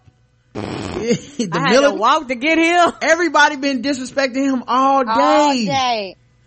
Like he hit his limit, man. It's like, he said, God damn, it, that's enough. Torturing people in the trans house, this is some bullshit. So he walked up in there and Maddie was sitting at the kitchen table and he said, did you know what he was gonna do? Didn't even, no preface, nothing, mm, just, mm, mm, did you know? And she tried to keep it kind of like, hey, I'm glad you're okay. yeah, how was work? And he was like, Like, nope. nope. Runs downstairs, uh, and then they cut to Salazar and Andy downstairs right before Travis bust in. And he told, and now, now Andy's telling him a story. A- Adams is like, we locked him in the arena. 2,000 people. I never seen anybody change, uh, change that fast. We chained the doors. That's what I did. And Salazar like pats him on the shoulder and was like, it's okay. I'm like, y'all friends now? Like, he done He's tortured, so good. He's he's a good and a bad cop all in one. he tortured that fool into being his, like, this is my psychiatrist now. Yeah, yeah. Thank you. I needed this torture. Thank you. Thank you. I, I feel like I have a better relationship with my mom now because of you. hmm I'm a better person. Um, and what I liked about this scene though is, uh, I asked like early in the show if they would take tr- cues from Katrina. It did remind me of the Superdome and how people treated that situation where Right. Yeah. they saw everybody in there as like less than human for needing help. As people were spreading lies, everyone was just believing it.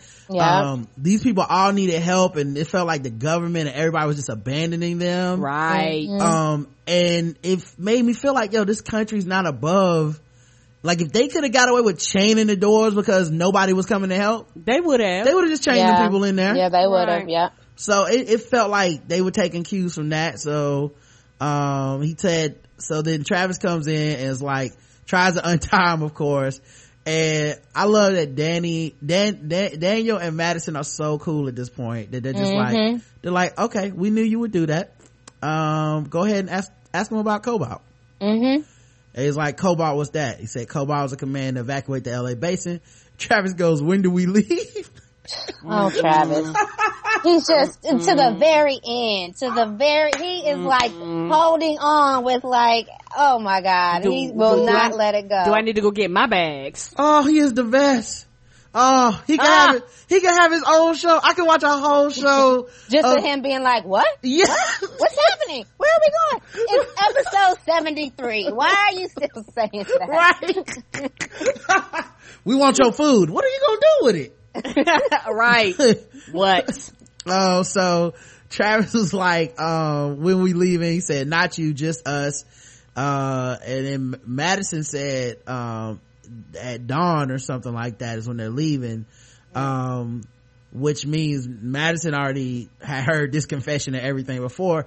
So, Yeah. I, so I made me think Madison was sitting upstairs at the kitchen waiting for Travis to get home anyway Right. Yep. she was just there to, to slow his roll downstairs to be like all right now think about this okay um and then of course even if they leave at dawn apparently the humane way that they're going to dispose of all the other people that are in the hospital and the undesirables that are in this basement area is in a humane way at 0900 tomorrow so if I'm, I'm assuming, you know, obviously dawn is going to happen earlier than that. So maybe there'll be a window between when the military leaves to when this moment that they kill everybody, this device or whatever goes off. So maybe they'll have time to So is save it a people. bomb or I don't understand. He just said humane way. Now who knows what that Oh. means? Gas? I mean, it would have to be something like that, gas or a bomb to be able to kill everybody at Mm-hmm. the same time. I mean, that was a big building, so. right.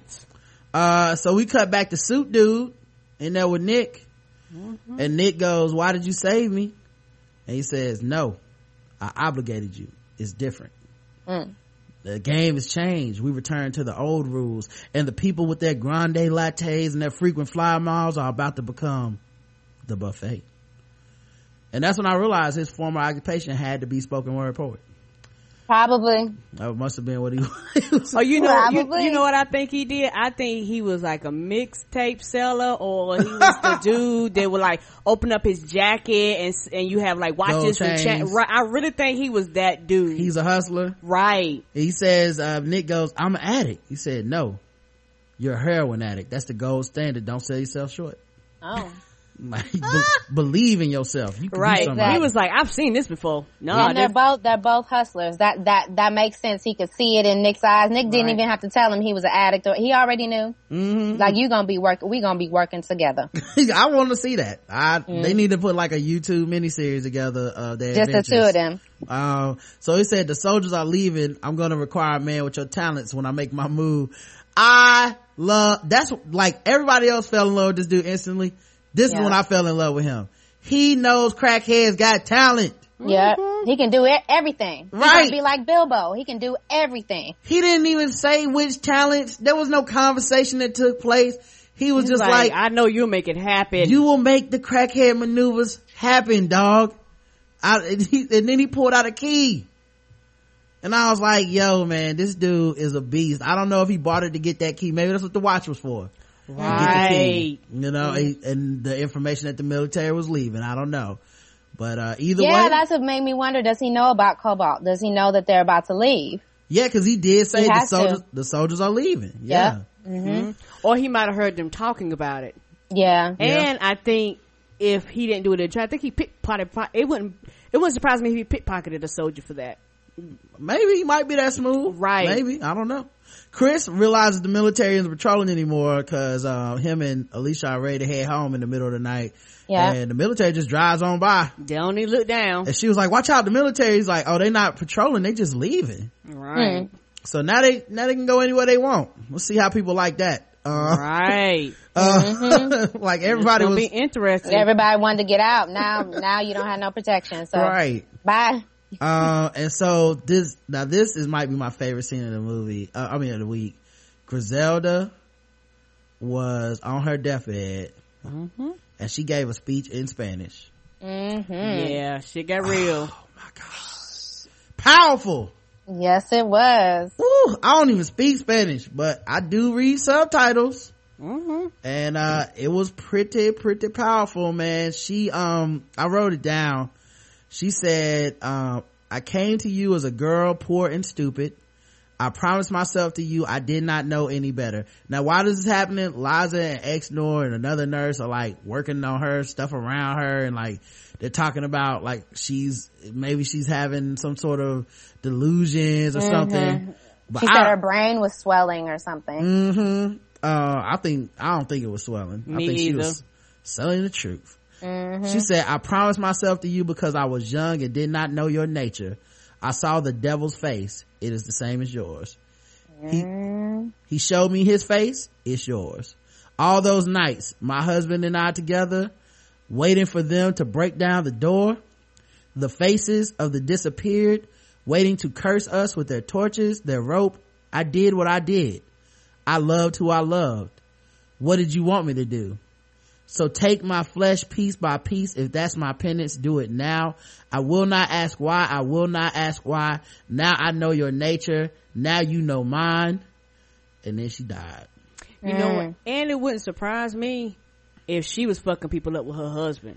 You think that's what it was? I, I really, I think that. I have no idea who she was talking to. I feel like she gave her soul to a demon to get out of, to get out of, She's like, uh, El out. That's Salvador. what, that's what it, it was really dark. It was Yeah. really dark and really deep and a lot of devil and demon talking and, and all of that. So it was really, it was really deep.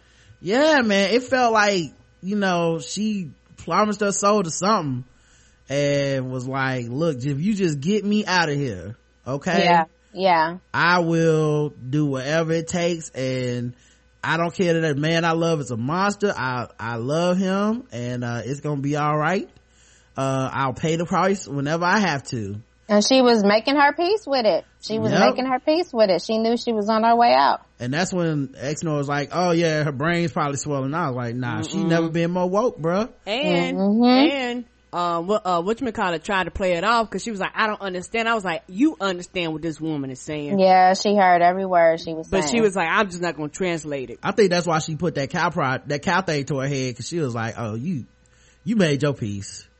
Like, Mhm. like, like you, whatever you went through was he- some hell. Let me just keep you from being a zombie. Yeah. Because Liza was the one who, you know, delivered the killing blow with the the, the cattle. Uh, Yeah. bolt. Yeah, because at first she didn't want to do it and she was like, you have to because they, like I said, they've been dealing with this for a long time. Like they always come back. Like it's not an option. She gonna come back, dog. Right. So Liza's got some good information from working up there. yeah. Uh, and, uh, Karen, you were absolutely right. Like, not, I mean, not that I haven't said this for the last two weeks, but I'll say it three weeks now. Uh, they did have to take Liza's foot, uh, cause she had, the, Griselda's, she had- Griselda's. hmm yeah, she had the sugars. Yep. little too much, little too much soul food. now they had to take her foot though because, uh, she had, what was it, Karen? You said sepsis or some shit? I don't know. Whatever it was, she had it and you were absolutely right. Yeah. Um, and Daniel goes to the arena that the soldier was talking about to verify the story and the arena doors are about to burst with zombies Yes, they are. And it ends and all I could think was he's gonna be so pissed when he hears about Griselda. He's gonna be so, he's gonna be so pissed off. Woo! And I, I really worry for Liza too. I really do. Ooh! Oh yeah, yeah. It's it's it's not gonna be pretty. Cause at first when I seen it, I was like, is he gonna open up them doors? Cause you know he carried Oh. a, a tool set But in you his know back what pocket. though? You know what I was thinking though? Would Hmm. be, what if he had used the the two the zombies as a distraction for the military or Oh, something? to, might. to, oh, to go, to go rescue her? To get her? yeah, yeah. He, he might do that for the Who knows? that they trying to leave. He was like, "Oh, ain't nobody leaving." Who knows what that man is capable of? Man, he crazy. He ain't no joke. Right, and his wife died. And for the, for the first time for this show, we actually got some emails in, guys. People want to talk about it. All right. Lauren writes in, Fear the Walking Dead. One, Salazar remains the best character. You cannot take your eyes off of him on the screen. He I is agree. good, man. He is He good. is. It's between him and Nick for me. Uh, oh wait, Same, same, same. Wait, I like I- Chris too. I, I do like Chris too. I gotta, I gotta add Travis in there, but for the, like for the, for not, opposite reasons. not for the reasons you guys think he's, like, the reasons y'all hate him are the reasons that I'm like, he's some good TV. Damn, he Yeah. dumb. Ah, some good TV. Oh, he's some good TV, man. Oh, nobody makes the exact opposite decision the way Travis does. It's so Every good. single time. Oh, I'm telling you guys, if, if Walking Dead was a comedy, oh, it would be, he'd be the damn MVP. Uh, number two, Maddie is ready for that apocalypse, even if she knew, never knew it. She took out Principal Obama with a fire extinguisher, and Travis can't even take out a stranger with a video game gun. And she's always like been kind of, she's always had this little connection with Daniel too, Mm-hmm. because even if you remember when Daniel was showing Chris how to do the gun, Maddie was kind of like, you know, let him do it. And, uh, yeah, they, they have this connection. And even when she left and went outside the gate, she came back and Daniel was like, tell me what you saw. Yep. Number three. And the deal with Principal Obama is why I think Maddie was so extra mad with Nick at the end of last episode. You have no idea. I had to beat a man's brain in for those drugs. You have no idea. She's on the way to not thinking of the infected as people, but she's not there yet. Not like the main Walking Dead crew. Yeah. Yeah, I agree. Nah, uh, that's a good point. I didn't think about that, but you're right. He had no idea what she did to get them drugs. Mm-hmm. Number four, always bet on black. Would sell, that, that's that dude's name. She called that dude always, bet on black. That's perfect. Would sell Nick's ass for a stick of beef jerky and Nick would stay with him anyway. He needs a strong hand on his shoulder. Looking forward to the recap. Thanks, Lauren. Adrian writes in, uh, episode five, Fear the Walking Dead discussion. Hi, Rod and Karen. Per your recommendation on the feedback episode, I'm emailing you beforehand for the Fear the Walking Dead recap episode before you record. Although many of my comments tend to be in response to things you point out during the recap, this is Fanrose, uh, by the way. I use she slash her pronouns. Thanks for your consideration. Oh yeah, cause I did not know her, uh, gender and fan rose is like a non-gender Specific name. specific name. So I was just like, he or her, she, I know that shit sounded awkward, but whatever. Uh, I didn't want to piss somebody off. Right. Uh, I'll start off with the mea culpa. I was wrong last week. Clearly the military had Doug, just like military guy said. One reason I feel the military is acting nefarious is because in The Walking Dead, we've never run into a working military outlet. Right. They are all full of zombies. To me, that means that the military didn't get it right. Yeah. Low key, like I said, I think we watched the dissolving of the military because Yeah, Uh, we did. We yeah. did for sure. all those dudes were not going to wherever the meeting place was. They were like, I'm going home. I'm going home to get my family. Yeah. Right. When they turn around and, and, and, and look back, half of them dudes gonna hit them trucks and leave. Yeah. Ne- next, lying doctor is lying. Did Nick look okay to you? Although she is keeping Liza from seeing people she wants to see, which again seems not okay. Mm. I'm with Maddie. Daniel's plan is absurd and way over the top, even in the zombie apocalypse, but no, I wouldn't have a better plan. I'd probably be with Travis on the talking, which also isn't going to work. Daniel is right.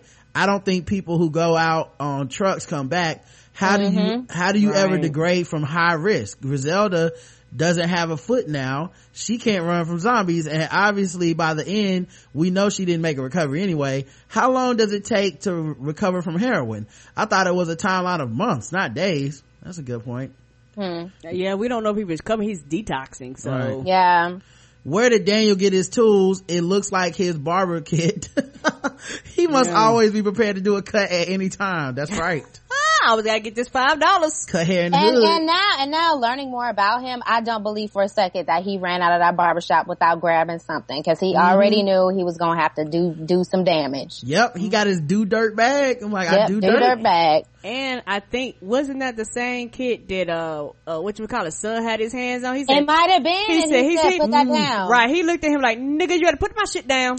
You know what? You right. I think that's the same Yeah. roll he up had that, kid. he had that It razor. is. Right. Yep. He pulled that kid out. He's, mm, that's, That's- my killing kit. Right. Stay off my do dirt kit, boy. Is it me or did the military ammo uh, to take out one zombie seem a little excessive? Travis is getting to be more and more like Hershel. He's the family caretaker. He takes care of the folks in his community and he isn't up for killing zombies. Travis has a long way to go to get to the status of Hershel in my eye, in the eyes of the viewers so that his depth is that much more poignant. Yeah. Yeah. Well, my thing for Hershel, man, is, um, in the, in the Walking Dead, I want to say season two. Two. Yeah, that's when they mm-hmm. came in season One two. of my favorite episodes is when they basically have like the 12 angry man like debate over what to do with this guy they captured. Yeah. And Hershel is pleading for his life. And like, I don't even think a zombie gets killed in this whole episode, It- but it was just so dramatic. And he was killing it cause like, that was the first time I really had an understanding of like, oh, you know what? I'm tripping as a viewer. You shouldn't just be killing motherfuckers for mm-hmm. like that should be a mm-hmm. leap in your mind. It should take a it, it should take something to get to that. You shouldn't go from I was on the farm with my family eating eating you know drinking milk and killing chickens and, and eating corn and shit to some strangers show up and now we killing people. Like it Right. should be a leap. because his thing Yeah. was like humanity, like y'all, like you still have to have some form of humanity. Right. And he knew that the group would lose, like that was their last chance. Like, listen, if we kill a person that didn't do shit to us, we, this literally is the last thing, like no more humanity for us. We will become the bad people.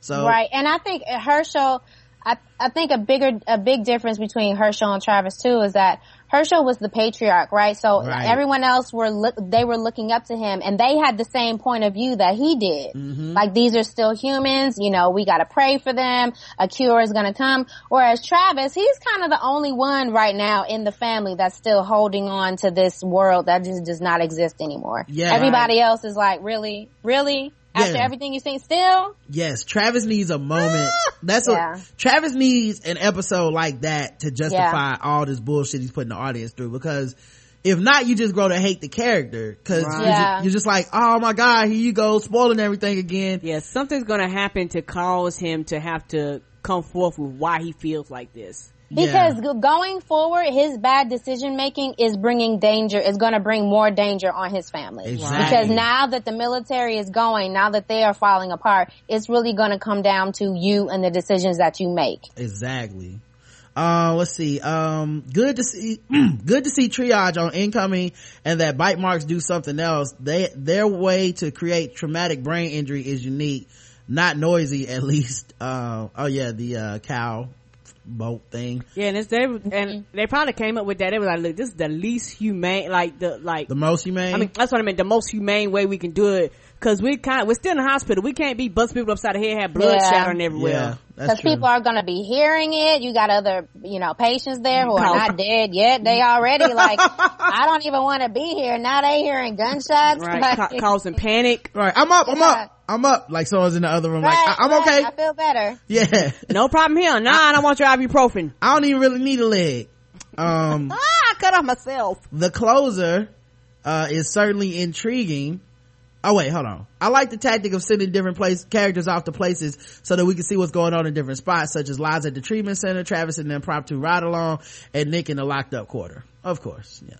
The closer is the closer is getting is certainly intriguing.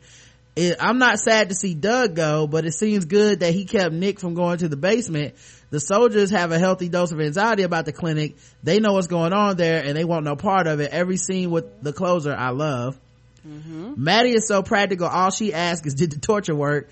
You can see her deciding whether to lie or not to Travis when he asked if she knew. Uh, I really think she, not only did she know he would ask that, but she was just like, I'm gonna just talk him down. Mm-hmm. And it worked. She knew, yeah. Like, Yeah. I, I know my man. Mm-hmm. 2 points of disbelief. One, did they say the clinic area was a community college? Don't, I don't for a minute believe they clear the community college. Schools of all levels are festering infection dishes. Colleges are no different than elementary school in that regard. I think it would have been overwhelmingly full of infected. Um, you mean zombies? Uh, I don't know. School probably was out, you know? Right, because everybody released. Because like prior to that, they like they sent everybody home. And if they would have established it at the beginning, like they said nine days ago, I mean, it could have been Clear, relatively cleared of people by that time. I guess if that's what you mean, if you just mean Yeah. like infection as far as like it's uh, a, a, dirty nasty the place, germs and stuff then i mean w- you know what is it like uh beggars can't be choosers at that point you That's- just gotta go where you can That's true. And the nine days is how long they've taken that area over. Nine days might not be how long they've done Right. all the 12 things. So Right. they may have been there for a while. That's true also i mean let's be honest dog you can't go to a hospital where you gonna go right everything is some gonna be a, a, a harsh dirty choice and stuff yeah yeah yeah yeah Uh, number two, how far is the arena from the quarantine zone? I wouldn't think walking distance and certainly not walking distance at night in a zombie apocalypse. Who knows? Um, Cause they never established that. yeah, I'm assuming Daniel drove there because the military was gone by that time, so maybe he could just get in the car and go there, but I don't know. It could be walking distance. Maybe that's also why it was so foreboding. This idea that, you know, the military isn't keeping this secret that could just destroy everybody in the town, uh, easily. Uh, looking forward to your recap as always, and now I'm really excited to see the finale. We've lost Griselda from the group. Who do you think will make it to the end?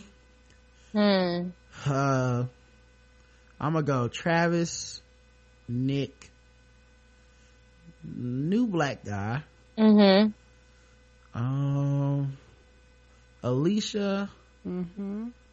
not Chris, Liza. I feel like I'm missing somebody. Oh, I think maybe Daniel end up dying or something. Yeah, I was gonna say I don't know if Daniel's gonna make it. I just have this this because he's already kind of like whatever I got to do to get my wife, I'm gonna do it. And when he finds out that she's gone, I just I don't I don't know. Yeah, and I I, feel like really don't know. I feel like Ofelia will make it, but Yeah. um, but not the others. Um, oh, oh, I see your message in here. My bad. Hold on. Um, we almost done. I promise. Um, you got like five more minutes, or No, no, no. We got we Okay. got yeah yeah. All go right. ahead. all right. Um, let's see. Mm, Look for a recap. Ever lost Griselda. Oh, do you think they'll end on a cliffhanger other than who is going to keep going into the apocalypse? Thanks for reading.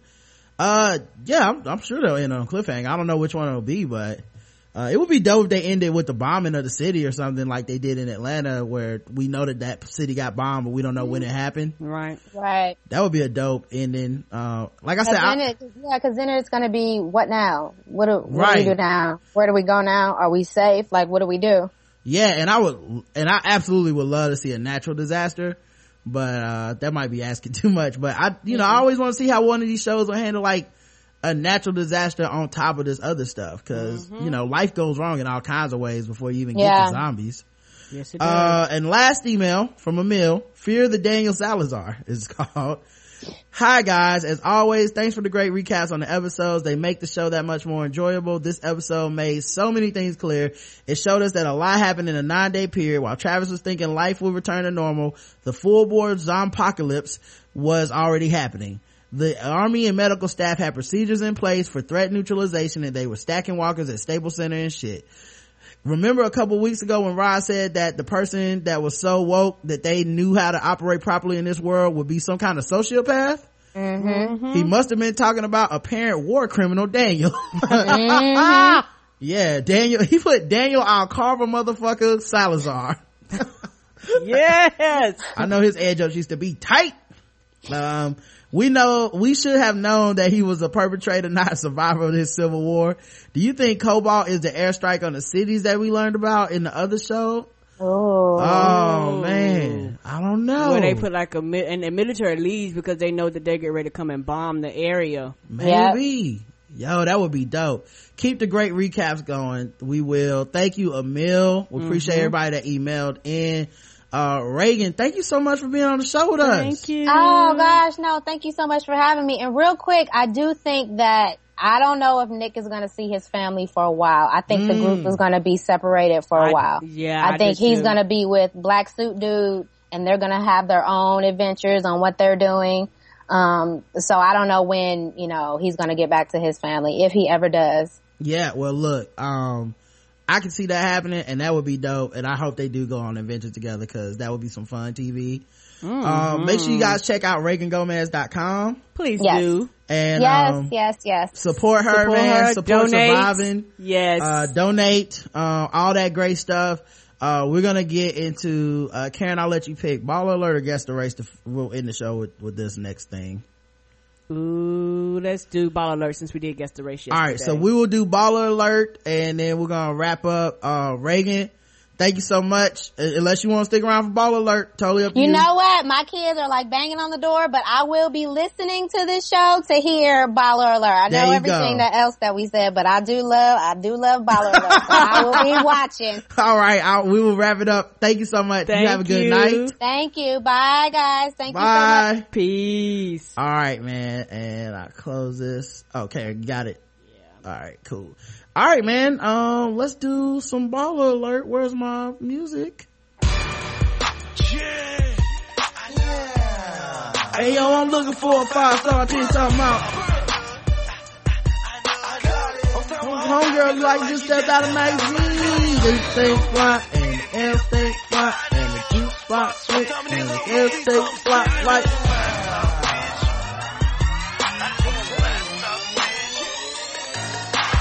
Gotti, here go 12 bar. Gucci Mane got 9 car. We don't call them down no more. Oh, now we call them 5 star. 5 star nigga, that's a 5 star click. That's the 645. That's that new M6. Pay a bill, get a hair fix, might even pay a rent. And the way she give it to me, best money I ever spent. I can't even lie. I'm so super hot. Do not need her, will not keep her unless she is fly. Gucci Mane's a thug, B. Your man is a scrub. See, she love me, now she love you not. Now all my bitches love me. If you in Atlanta, call her Gucci girl and beat me. You can find a five star hotel, you can meet me. Five star fish, it's a five star, and that's a five star. All right. Here are your choices, chat room. Ballerific relationship. Should a woman propose if she's ready for marriage? Number one. Number two. Recognize the men who just want sex. Hmm. Number three. Marshawn Lynch groupie sex tale. Number four. Groupie tells Trey Songz before the fame. And number five. Groupie tells the gang picks his groupies up at Louis Vuitton. At the Louis Vuitton store. Hmm. All right, Karen, you tally the votes. And you know what? We will do guest the race after this because Leonard Brothers is here and he wanted to spread some of his racism around the chat. So we'll, Ah, we will do guess the race for Leonard Brothers. Five star bitch, if your credit go high, female stay fly, your juice box wet, in your head some fire. You a five star bitch, you a five star bitch, you a five star bitch, you a five star bitch, you a five star bitch. I need a five star bitch, I want a five star bitch, Three. five star All right. Number three, that would be the Marshawn Lynch groupie sex tale. All right. This is from 2009. So I think this is before the Super Bowls, any of that stuff. Uh, one big block of text. All right. Let's- one of these. All right. Okay. So it went down like this. I've been around Marshawn for a while. I bumped into him recently. I'm not going to say where, but he was after me, not I him. Mm, get it straight. I am not trying to have backlash for this. The dude is a little on the crazy side and so is his fam. After talking on the phone for a while, he flew me out to Buffalo. He is kind of a, he is such a big kid. You wonder if he has any sense at all, but during conversations alone, I saw that he's only trying to live up to an image. He likes to be loud and aggressive and crack hella jokes and the shit never stops. That was annoying. But I can hang with the boys and was throwing them right back. He usually dates Asian chicks or Mexicans, but he, Oh. but he does still mess with the sisters. This experience was different for me. Anyway, here it goes, lol. We were laying on his, in his waterbed. I couldn't believe that shit, lol. He started to play with my juice box Oh shit. though he was really aggressive with it. It was still getting me wet. His body was like, damn, solid as concrete, baby. So grabbing it uh-huh. turned, turned me the hell on. This dude pulls off his boxes and I'm like, hell nah. This little shit? Please tell me you're kidding. Sad face. My feelings were hurt, but I just kept thinking motion in the ocean. I did not suck his pee pee but I, sh-. But I should have. It would have been easy as hell and probably would have turned his ass out. Superhead Hugh, I'm that one. LOL. He didn't give me head either, so I just knew this would be a second rate experience. First we tried missionary and he did not know how to work his little five inch skinny wonder. Oh. Here's the killer. This dude kept grabbing cocoa butter oil from his Palmer's and rubbing it all over himself, laughing my ass off talking about, girl, you dealing with a freak. This was like a comedy skit on In Living Color to me. After pouring at least half the bottle on us, he slid out my puss and was attempting to stick it in my booty. What? I was like, uh-uh. What the hell? But didn't say much else because I was interested in the feeling. Needless to say, my little nasty ass liked it. And that was the first Ah. time, and that was the first time I came so hard like that at the time, same time as my partner. That part was the shit. I bet it was. We only fucked that, we only fucked that one time because my butt box wasn't right for a couple of days I was there. Oh. I give him a 3.5 out of 5 stars. Just as much stuff as I liked about him was the same amount I didn't like, but it is what it is. Marshawn is hella cool. But he would have to be one of the homies. I can never take him seriously to really mess with him like that. Now his teammate and roommate Ace, he can get wiped up tomorrow. He was the one. He is slightly disrespectful, but he means well. I just found out recently he has tried to get with hella my homegirls. I think she used hella wrong. What can I say? We some bad ones. But he, All of them? hmm bad with two D's. But he only succeeded in taking Why me not? down. I would do it again. I already brought the oil. Oh, and do I consider myself a groupie? Not really. I'm just young and having fun. There's nothing wrong with that. Nobody's ever a groupie. Nobody's a groupie. All these groupie tales, zero groupies. Y'all stay blessed and keep the hate on this site to a minimum. stay blessed, Ken. Stay prayed up. Y'all stay blessed and keep the hate on this site to a minimum, please. Baby girl has a good thing going on here. I was dead at the girl you dealing with a freak nonsense. Laugh my ass off. Here's a commentary. Uh, moving in silence says, oh wait, hold on. Is this the first page? Yep. Uh, I was thinking the same thing. She can't be over 19. She said, I just found out recently he has tried to get with hell of my homegirls. What can I say? We some bad ones, but he only succeeded in taking me down. And Shelly says, no, he probably thought they would be just as easy to get as she was. She didn't suck his pee pee, but she took it up the ass. That was for the lesser of the two evils? Question mark. Ah. Uh, and then just me says, I was thinking the same damn thing. And she's saying she is the easiest of the bunch. And then another person replied, you forgot butt box. Right. I didn't, I didn't see any mention of a condom or do I, did I miss it? NYC gal says, can somebody please tell me what dead mean, sta- me- what dead means slash stands for? Uh, just me says, I could be wrong. You know how when something is so funny, we say you're killing me when you say, when, well, when you say you're dead, it killed you. I think so anyway. LOL. Someone please correct me if I'm wrong. That was a weird tangent. And Desiree says, after pouring at least half the bottle on us, he slid out my pussy, was stick it in my booty. It was like, uh-uh. I was like, uh-uh, what the hell? But didn't say much else because I was interested in the feeling. Needless to say, my little nasty ass I liked it. And that was the first time I came so hard like that at the same time as my partner. Then she goes, did this nasty trick even use a damn condom? Disgusting. Yeah. And also, she and that nigga nasty again, cause after he had his thing in her puss, he transferred it to her butt. Are you fucking serious? Infection is inevitable at that point. And last, I came so hard like that at the same time as my partner, that line right there sound fake as hell. It don't even fit in with the direction of the rest of the story. Oh, random ass line. I just can't. You got it, I do Grade A shit, I'm the realest nigga walking. And this the remix, and I'm still out here looking for a five star chick. When I catch her, I'ma bless her with a five star kick. This a country born hustle, she ain't chasing no suckers. You mess with real niggas, she ain't never fucked a bustin'. So your cars and your jury, shit really don't excite her. And your hating assholes in the club gon' fight. She was born in the 8th, went to school in D.C. Got a job in Dallas, Texas, then she moved to Tennessee. If you ain't a five star kid, go ahead and face it fake, goofy fake, you it so they better make your basic. All right. Now it is time for. Now that it's time for some guest arrays. That's right, it's guess the race time. Now that it's time for some guess the race. That's right, it's guess the race time.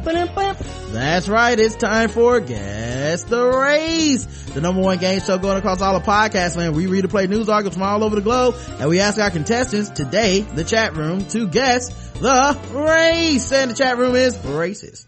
Mm-hmm. Uh, story number one. A woman has been ruled, uh, dead, and, uh, it's considered a homicide.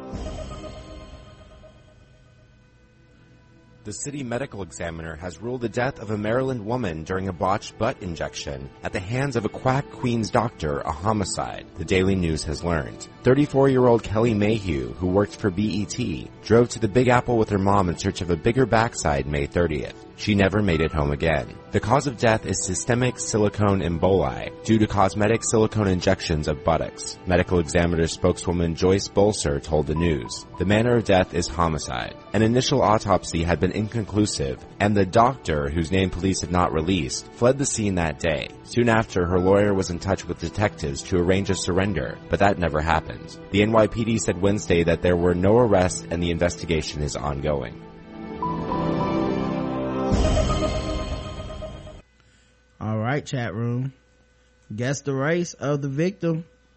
Uh, what was her first name? Kelly Mayhew. Kelly Mayhew, 34. Mm-hmm. Uh, and while you do that, let me tell you guys, this show is brought to you by Bevel. The first and only shaving system designed specifically for coarse, curly hair and sensitive skin. Step up your shave game and say goodbye to razor bumps. Uh, you can get clearer, smoother skin. Okay. Everybody loves that.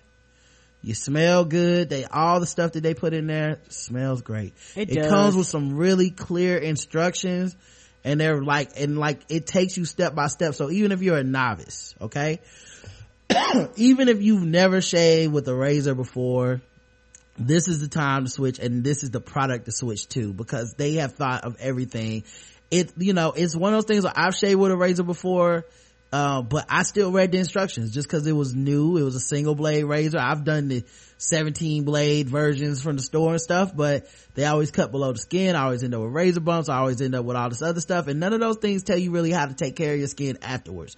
Bevel tells you how to take care of your skin before, during, and after the process so that you don't have razor bumps, you don't have discomfort, no discoloration, and you look and smell good all day long. So go to getbevel.com, use code TBGWT, get 20% off of your first month at getbevel.com. That's E G-E-T-B-E-V-E-L dot com. All right, let's see what their guesses are in the chat room. Uh, Space Ape, Big Booty Bertha Black. Speaking, speaking of buns, she's blacker than the new Whopper bun at Burger King. Aww. BET equal black. Tip drill model. These people annoy you. N underscore G-G-E-R. Naggers? Uh, blacker, blacker. Uh, yet, black, black. Yet another misinterpretation of Brick House. Say no to Cement Black. Wanted to be on BET Uncut Black. Black, blackety black. Fell in love with Reagan on Parent 'Hood Black. Black, Robert Townsend, a superhero in a non-Marvel movie Black. Aww. the correct answer is black. Y'all got it. Uh,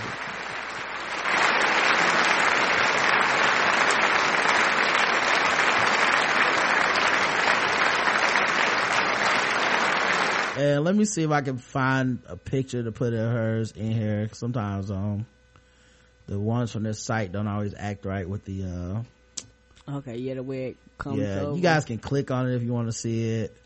Uh, like I said, cause it doesn't always work. Uh, if you give me a second, I can search for a picture, but it'll just take a second.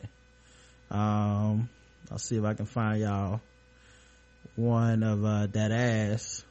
Man, dying for a butt injection, man. I mean, it just tells you like the pressure that women feel in our society it- to conform to these certain standards. Standards. You know, we see this all the time on like love and hip hop. I was saying this on a pregame with Justin. I think maybe you were here too when I, we were talking about Mimi from, um, love and hip hop, uh, Atlanta. Mhm. And they got an argument, she got an argument with Joseline and Joseline was like, that's why you ain't got no ass, bitch.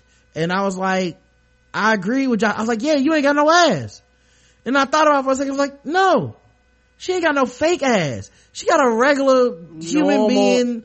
What a woman her age should probably, like a, a woman who's doing well for herself and taking care of her body and all that shit.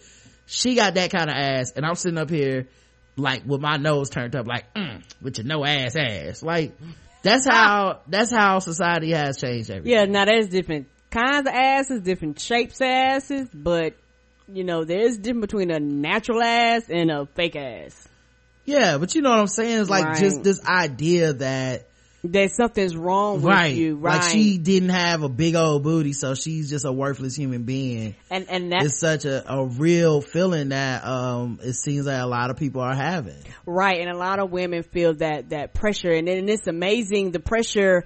Uh, all women feel the pressure, but the pressure when it comes to that, it depends on your culture. Right. Because for a lot of white women, an ass is what you don't want. Like you gotta lose, like their pressure is to be as small as you well, can be. even then, now it's starting to switch up a little bit. right. What society is like, is the butt, the butt the new cleavage, you know, and all this Right, shit. So, right, when- when- but even then, it's still another unrealistic standard that says your body's not good enough. Right, when black women get criticized, or, or brown women, period, get criticized for having big asses, like there's something wrong, and it's natural ass, no butt injections or anything, Right. and you get criticized for that. So I feel like all women across all culture lines have some form of a pressure to to live up to something that's not realistic.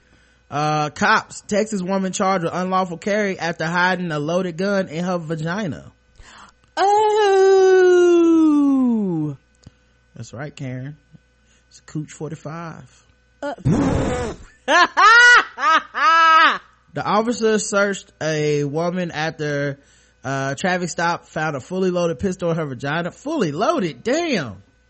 Woo, I'm glad her vag- she didn't do her what are them kegels. With her vagina vagina wasn't strong enough to pull the trigger. Busting shots. She'd have had a hold in that a hold of that uterus. Uh, just before 11 p.m. Central Time, officers saw, stopped a 1998 Toyota Land Cruiser. During the stop, officers said the driver of the vehicle, Gabriel Garcia, 30, had 2.7 grams of meth under the driver's seat. A further search of the car allegedly uncovered two, uh, uncovered 29 and a half grams of meth and scales in the purse of a female passenger, Ashley Cecilia Castaneda, Castaneda, 31 uh, during the traffic stop, uh, which occurred about a thousand feet from an elementary school, they were arrested and charged with possession of meth in a drug-free zone. While Castaneda, uh, was being transported to jail, she told the officer she concealed a handgun in her vagina. Officers immediately stopped and a female searched the suspect, finding the loaded 22 caliber on the ground, uh, with a round chambered in her vagina. The weapon was taken in the, ev- as, uh, in the evidence. Well, she must have had the safety on, so that means she practices safe sex. Safety sex. Oh, where did where the hell did they do it at? Like, so they stopped, and would you pull her on the side of the road? I mean, what the fuck? I mean, I don't know. you go That's to the race bathroom. I mean, they must, she must have, maybe in the back of the thing. I don't know. Let's see. That's the giveaway. Okay. Pussy will have you pistol whip Latina. Oh, Shoot your shot, indeed. Latina, border jumper, Cholita, guess she ain't right, white, guess she ain't tight white, one who used her backwater as lube. Also stole the gunman and his family up there, Latina, Hispanic Latina, thinks Pitbull is the best rapper in the game, Latina, learned to pack everything tight, riding in the car with 10 of her cousins, Conchita. oh. The correct answer is, all you racist people are right. She was a Latina woman. Uh,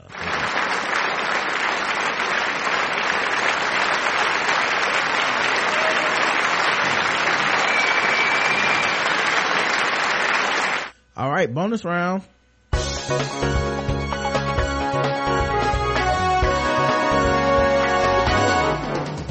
Double the points and the race. Double the points and the race. That's right. Double the points, double the race in the bonus round of Guess the Race. Uh, so far everybody's all over the place, mostly two for two though. Let's see, uh, how we can wrap this bad boy up. Oh, and and and uh, uh Mm-hmm. before we move on, Yes. could you imagine that the person that had, had to pull that as evidence?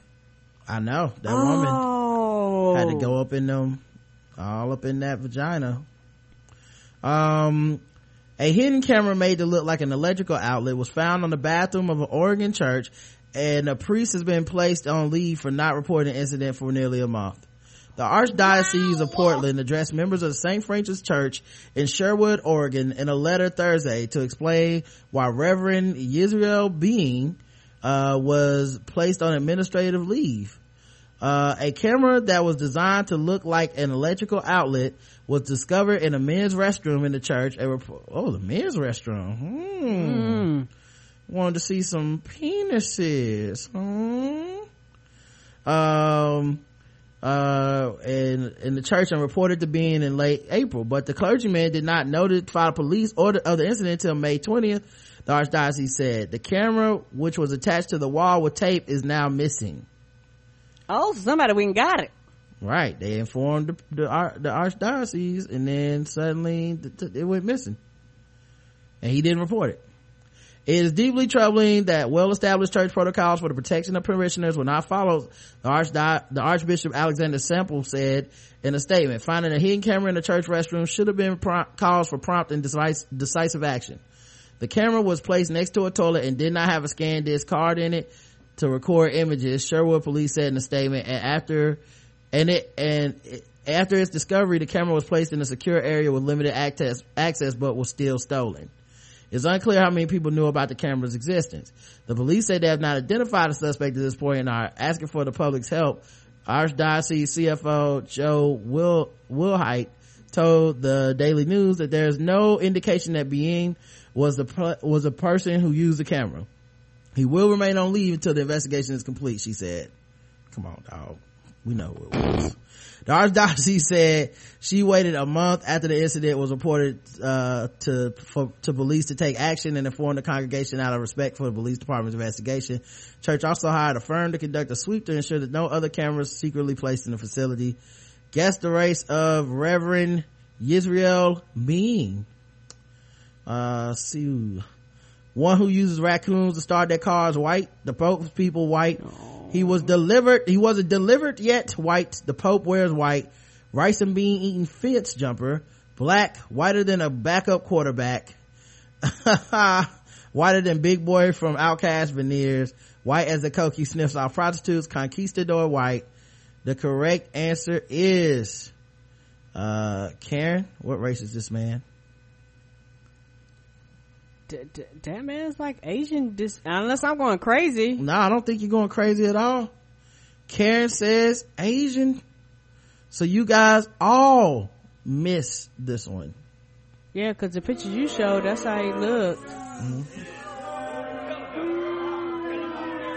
Wait, louder. Boo. I mean,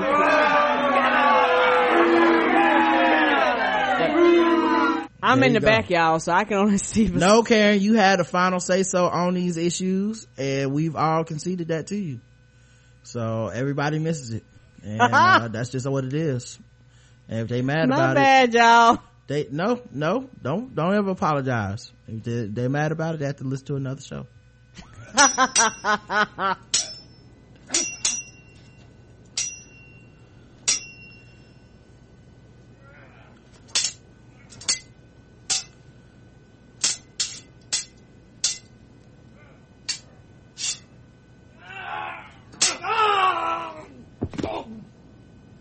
All right, and that's how you end up going dead. Mm-hmm. Uh, let's see. Police are hunting a man who threatened a Belfast Dole staff over a phone with a sword. Oh, Police are, uh, the PSNI has warned people not to approach him if they spot him. The man, age 29, wearing a red hoodie and red beanie hat at the time. He was visiting a city center, city center benefits office last Friday discuss his claim. An interview, which it is understood was conducted perfectly amicably. But yesterday morning, the man telephoned the social security office and made threats against office staff. Uh, at one point mentioning a samurai sword. The police declined to reveal the man's identity or which office had been threatened. It instead issued a warning via social media asking the public to report any sightings of the man with the 999 emergency service. Police also warned members of the public not to approach the man if he is seen. Tony McMullen, Assistant Secretary of NIPSA, the public sector workers union said he had not received any reported threats from his members but he was aware of the frustrations faced by benefit claimants which sometimes boiled over into threats to the social security staff most of the threats our members would receive are verbal from people frustrated with things like the level of benefits they are entitled to or the process that they have to go through to claim benefits. Thankfully, it's a long time since we have any actual physical assaults on one of our members in the social security office. There are special procedures in place to ensure the staff stay, safe. Man, sounds like the shit would happen all the time though. Security mm. measures in place include panic buttons for staff to trigger if they feel in danger and floor walkers. They got zombies? I know there's a floor walker. These are private sector security staff who monitor the public spaces in social security office in order to intervene and diffuse potentially aggressive situations. A spokeswoman for the Department of Social De- Development said, we can confirm that an incident did take place at the social security office in Belfast. This is how police matter. This is now police matter. We cannot comment further. She also declined to identify the benefits office where staff were threatened. All right guys that's it for today. We'll be back. Thank you so much to reagan gomez. Yes thank you. Reagangomez.com mm-hmm. go back and so go support her guys. Go support um, her and really and watch steven universe yeah really happy she could be on the show man that's so dope mm-hmm. um, we'll definitely have to ask her to come back at some point um, and when we come back on um, sunday we'll with so much news to cover there's so much stuff we didn't talk about the the Pope turned out to, to meet with, uh, Kim, uh, whatever her last name is, Davis. Mm-hmm. Uh, so there's that. Caitlyn Jenner is not gonna get arrested for, I mean, not gonna go to jail for that, uh, that hit and run that someone died in. Michael Jackson's son is gonna be in a reality show. I mean, oh, there's a lot of shit happening. There's a love and hip hop Hollywood sex tape that's being floated around. Oh lord uh, candy bars might be made by child slaves uh, helen mirren uh, is no longer doing on-screen nudity so i mean there's a ton of stuff and we will be talking about it until saturday when we do our feedback show mm-hmm. i love you i love you too Mwah. Mwah.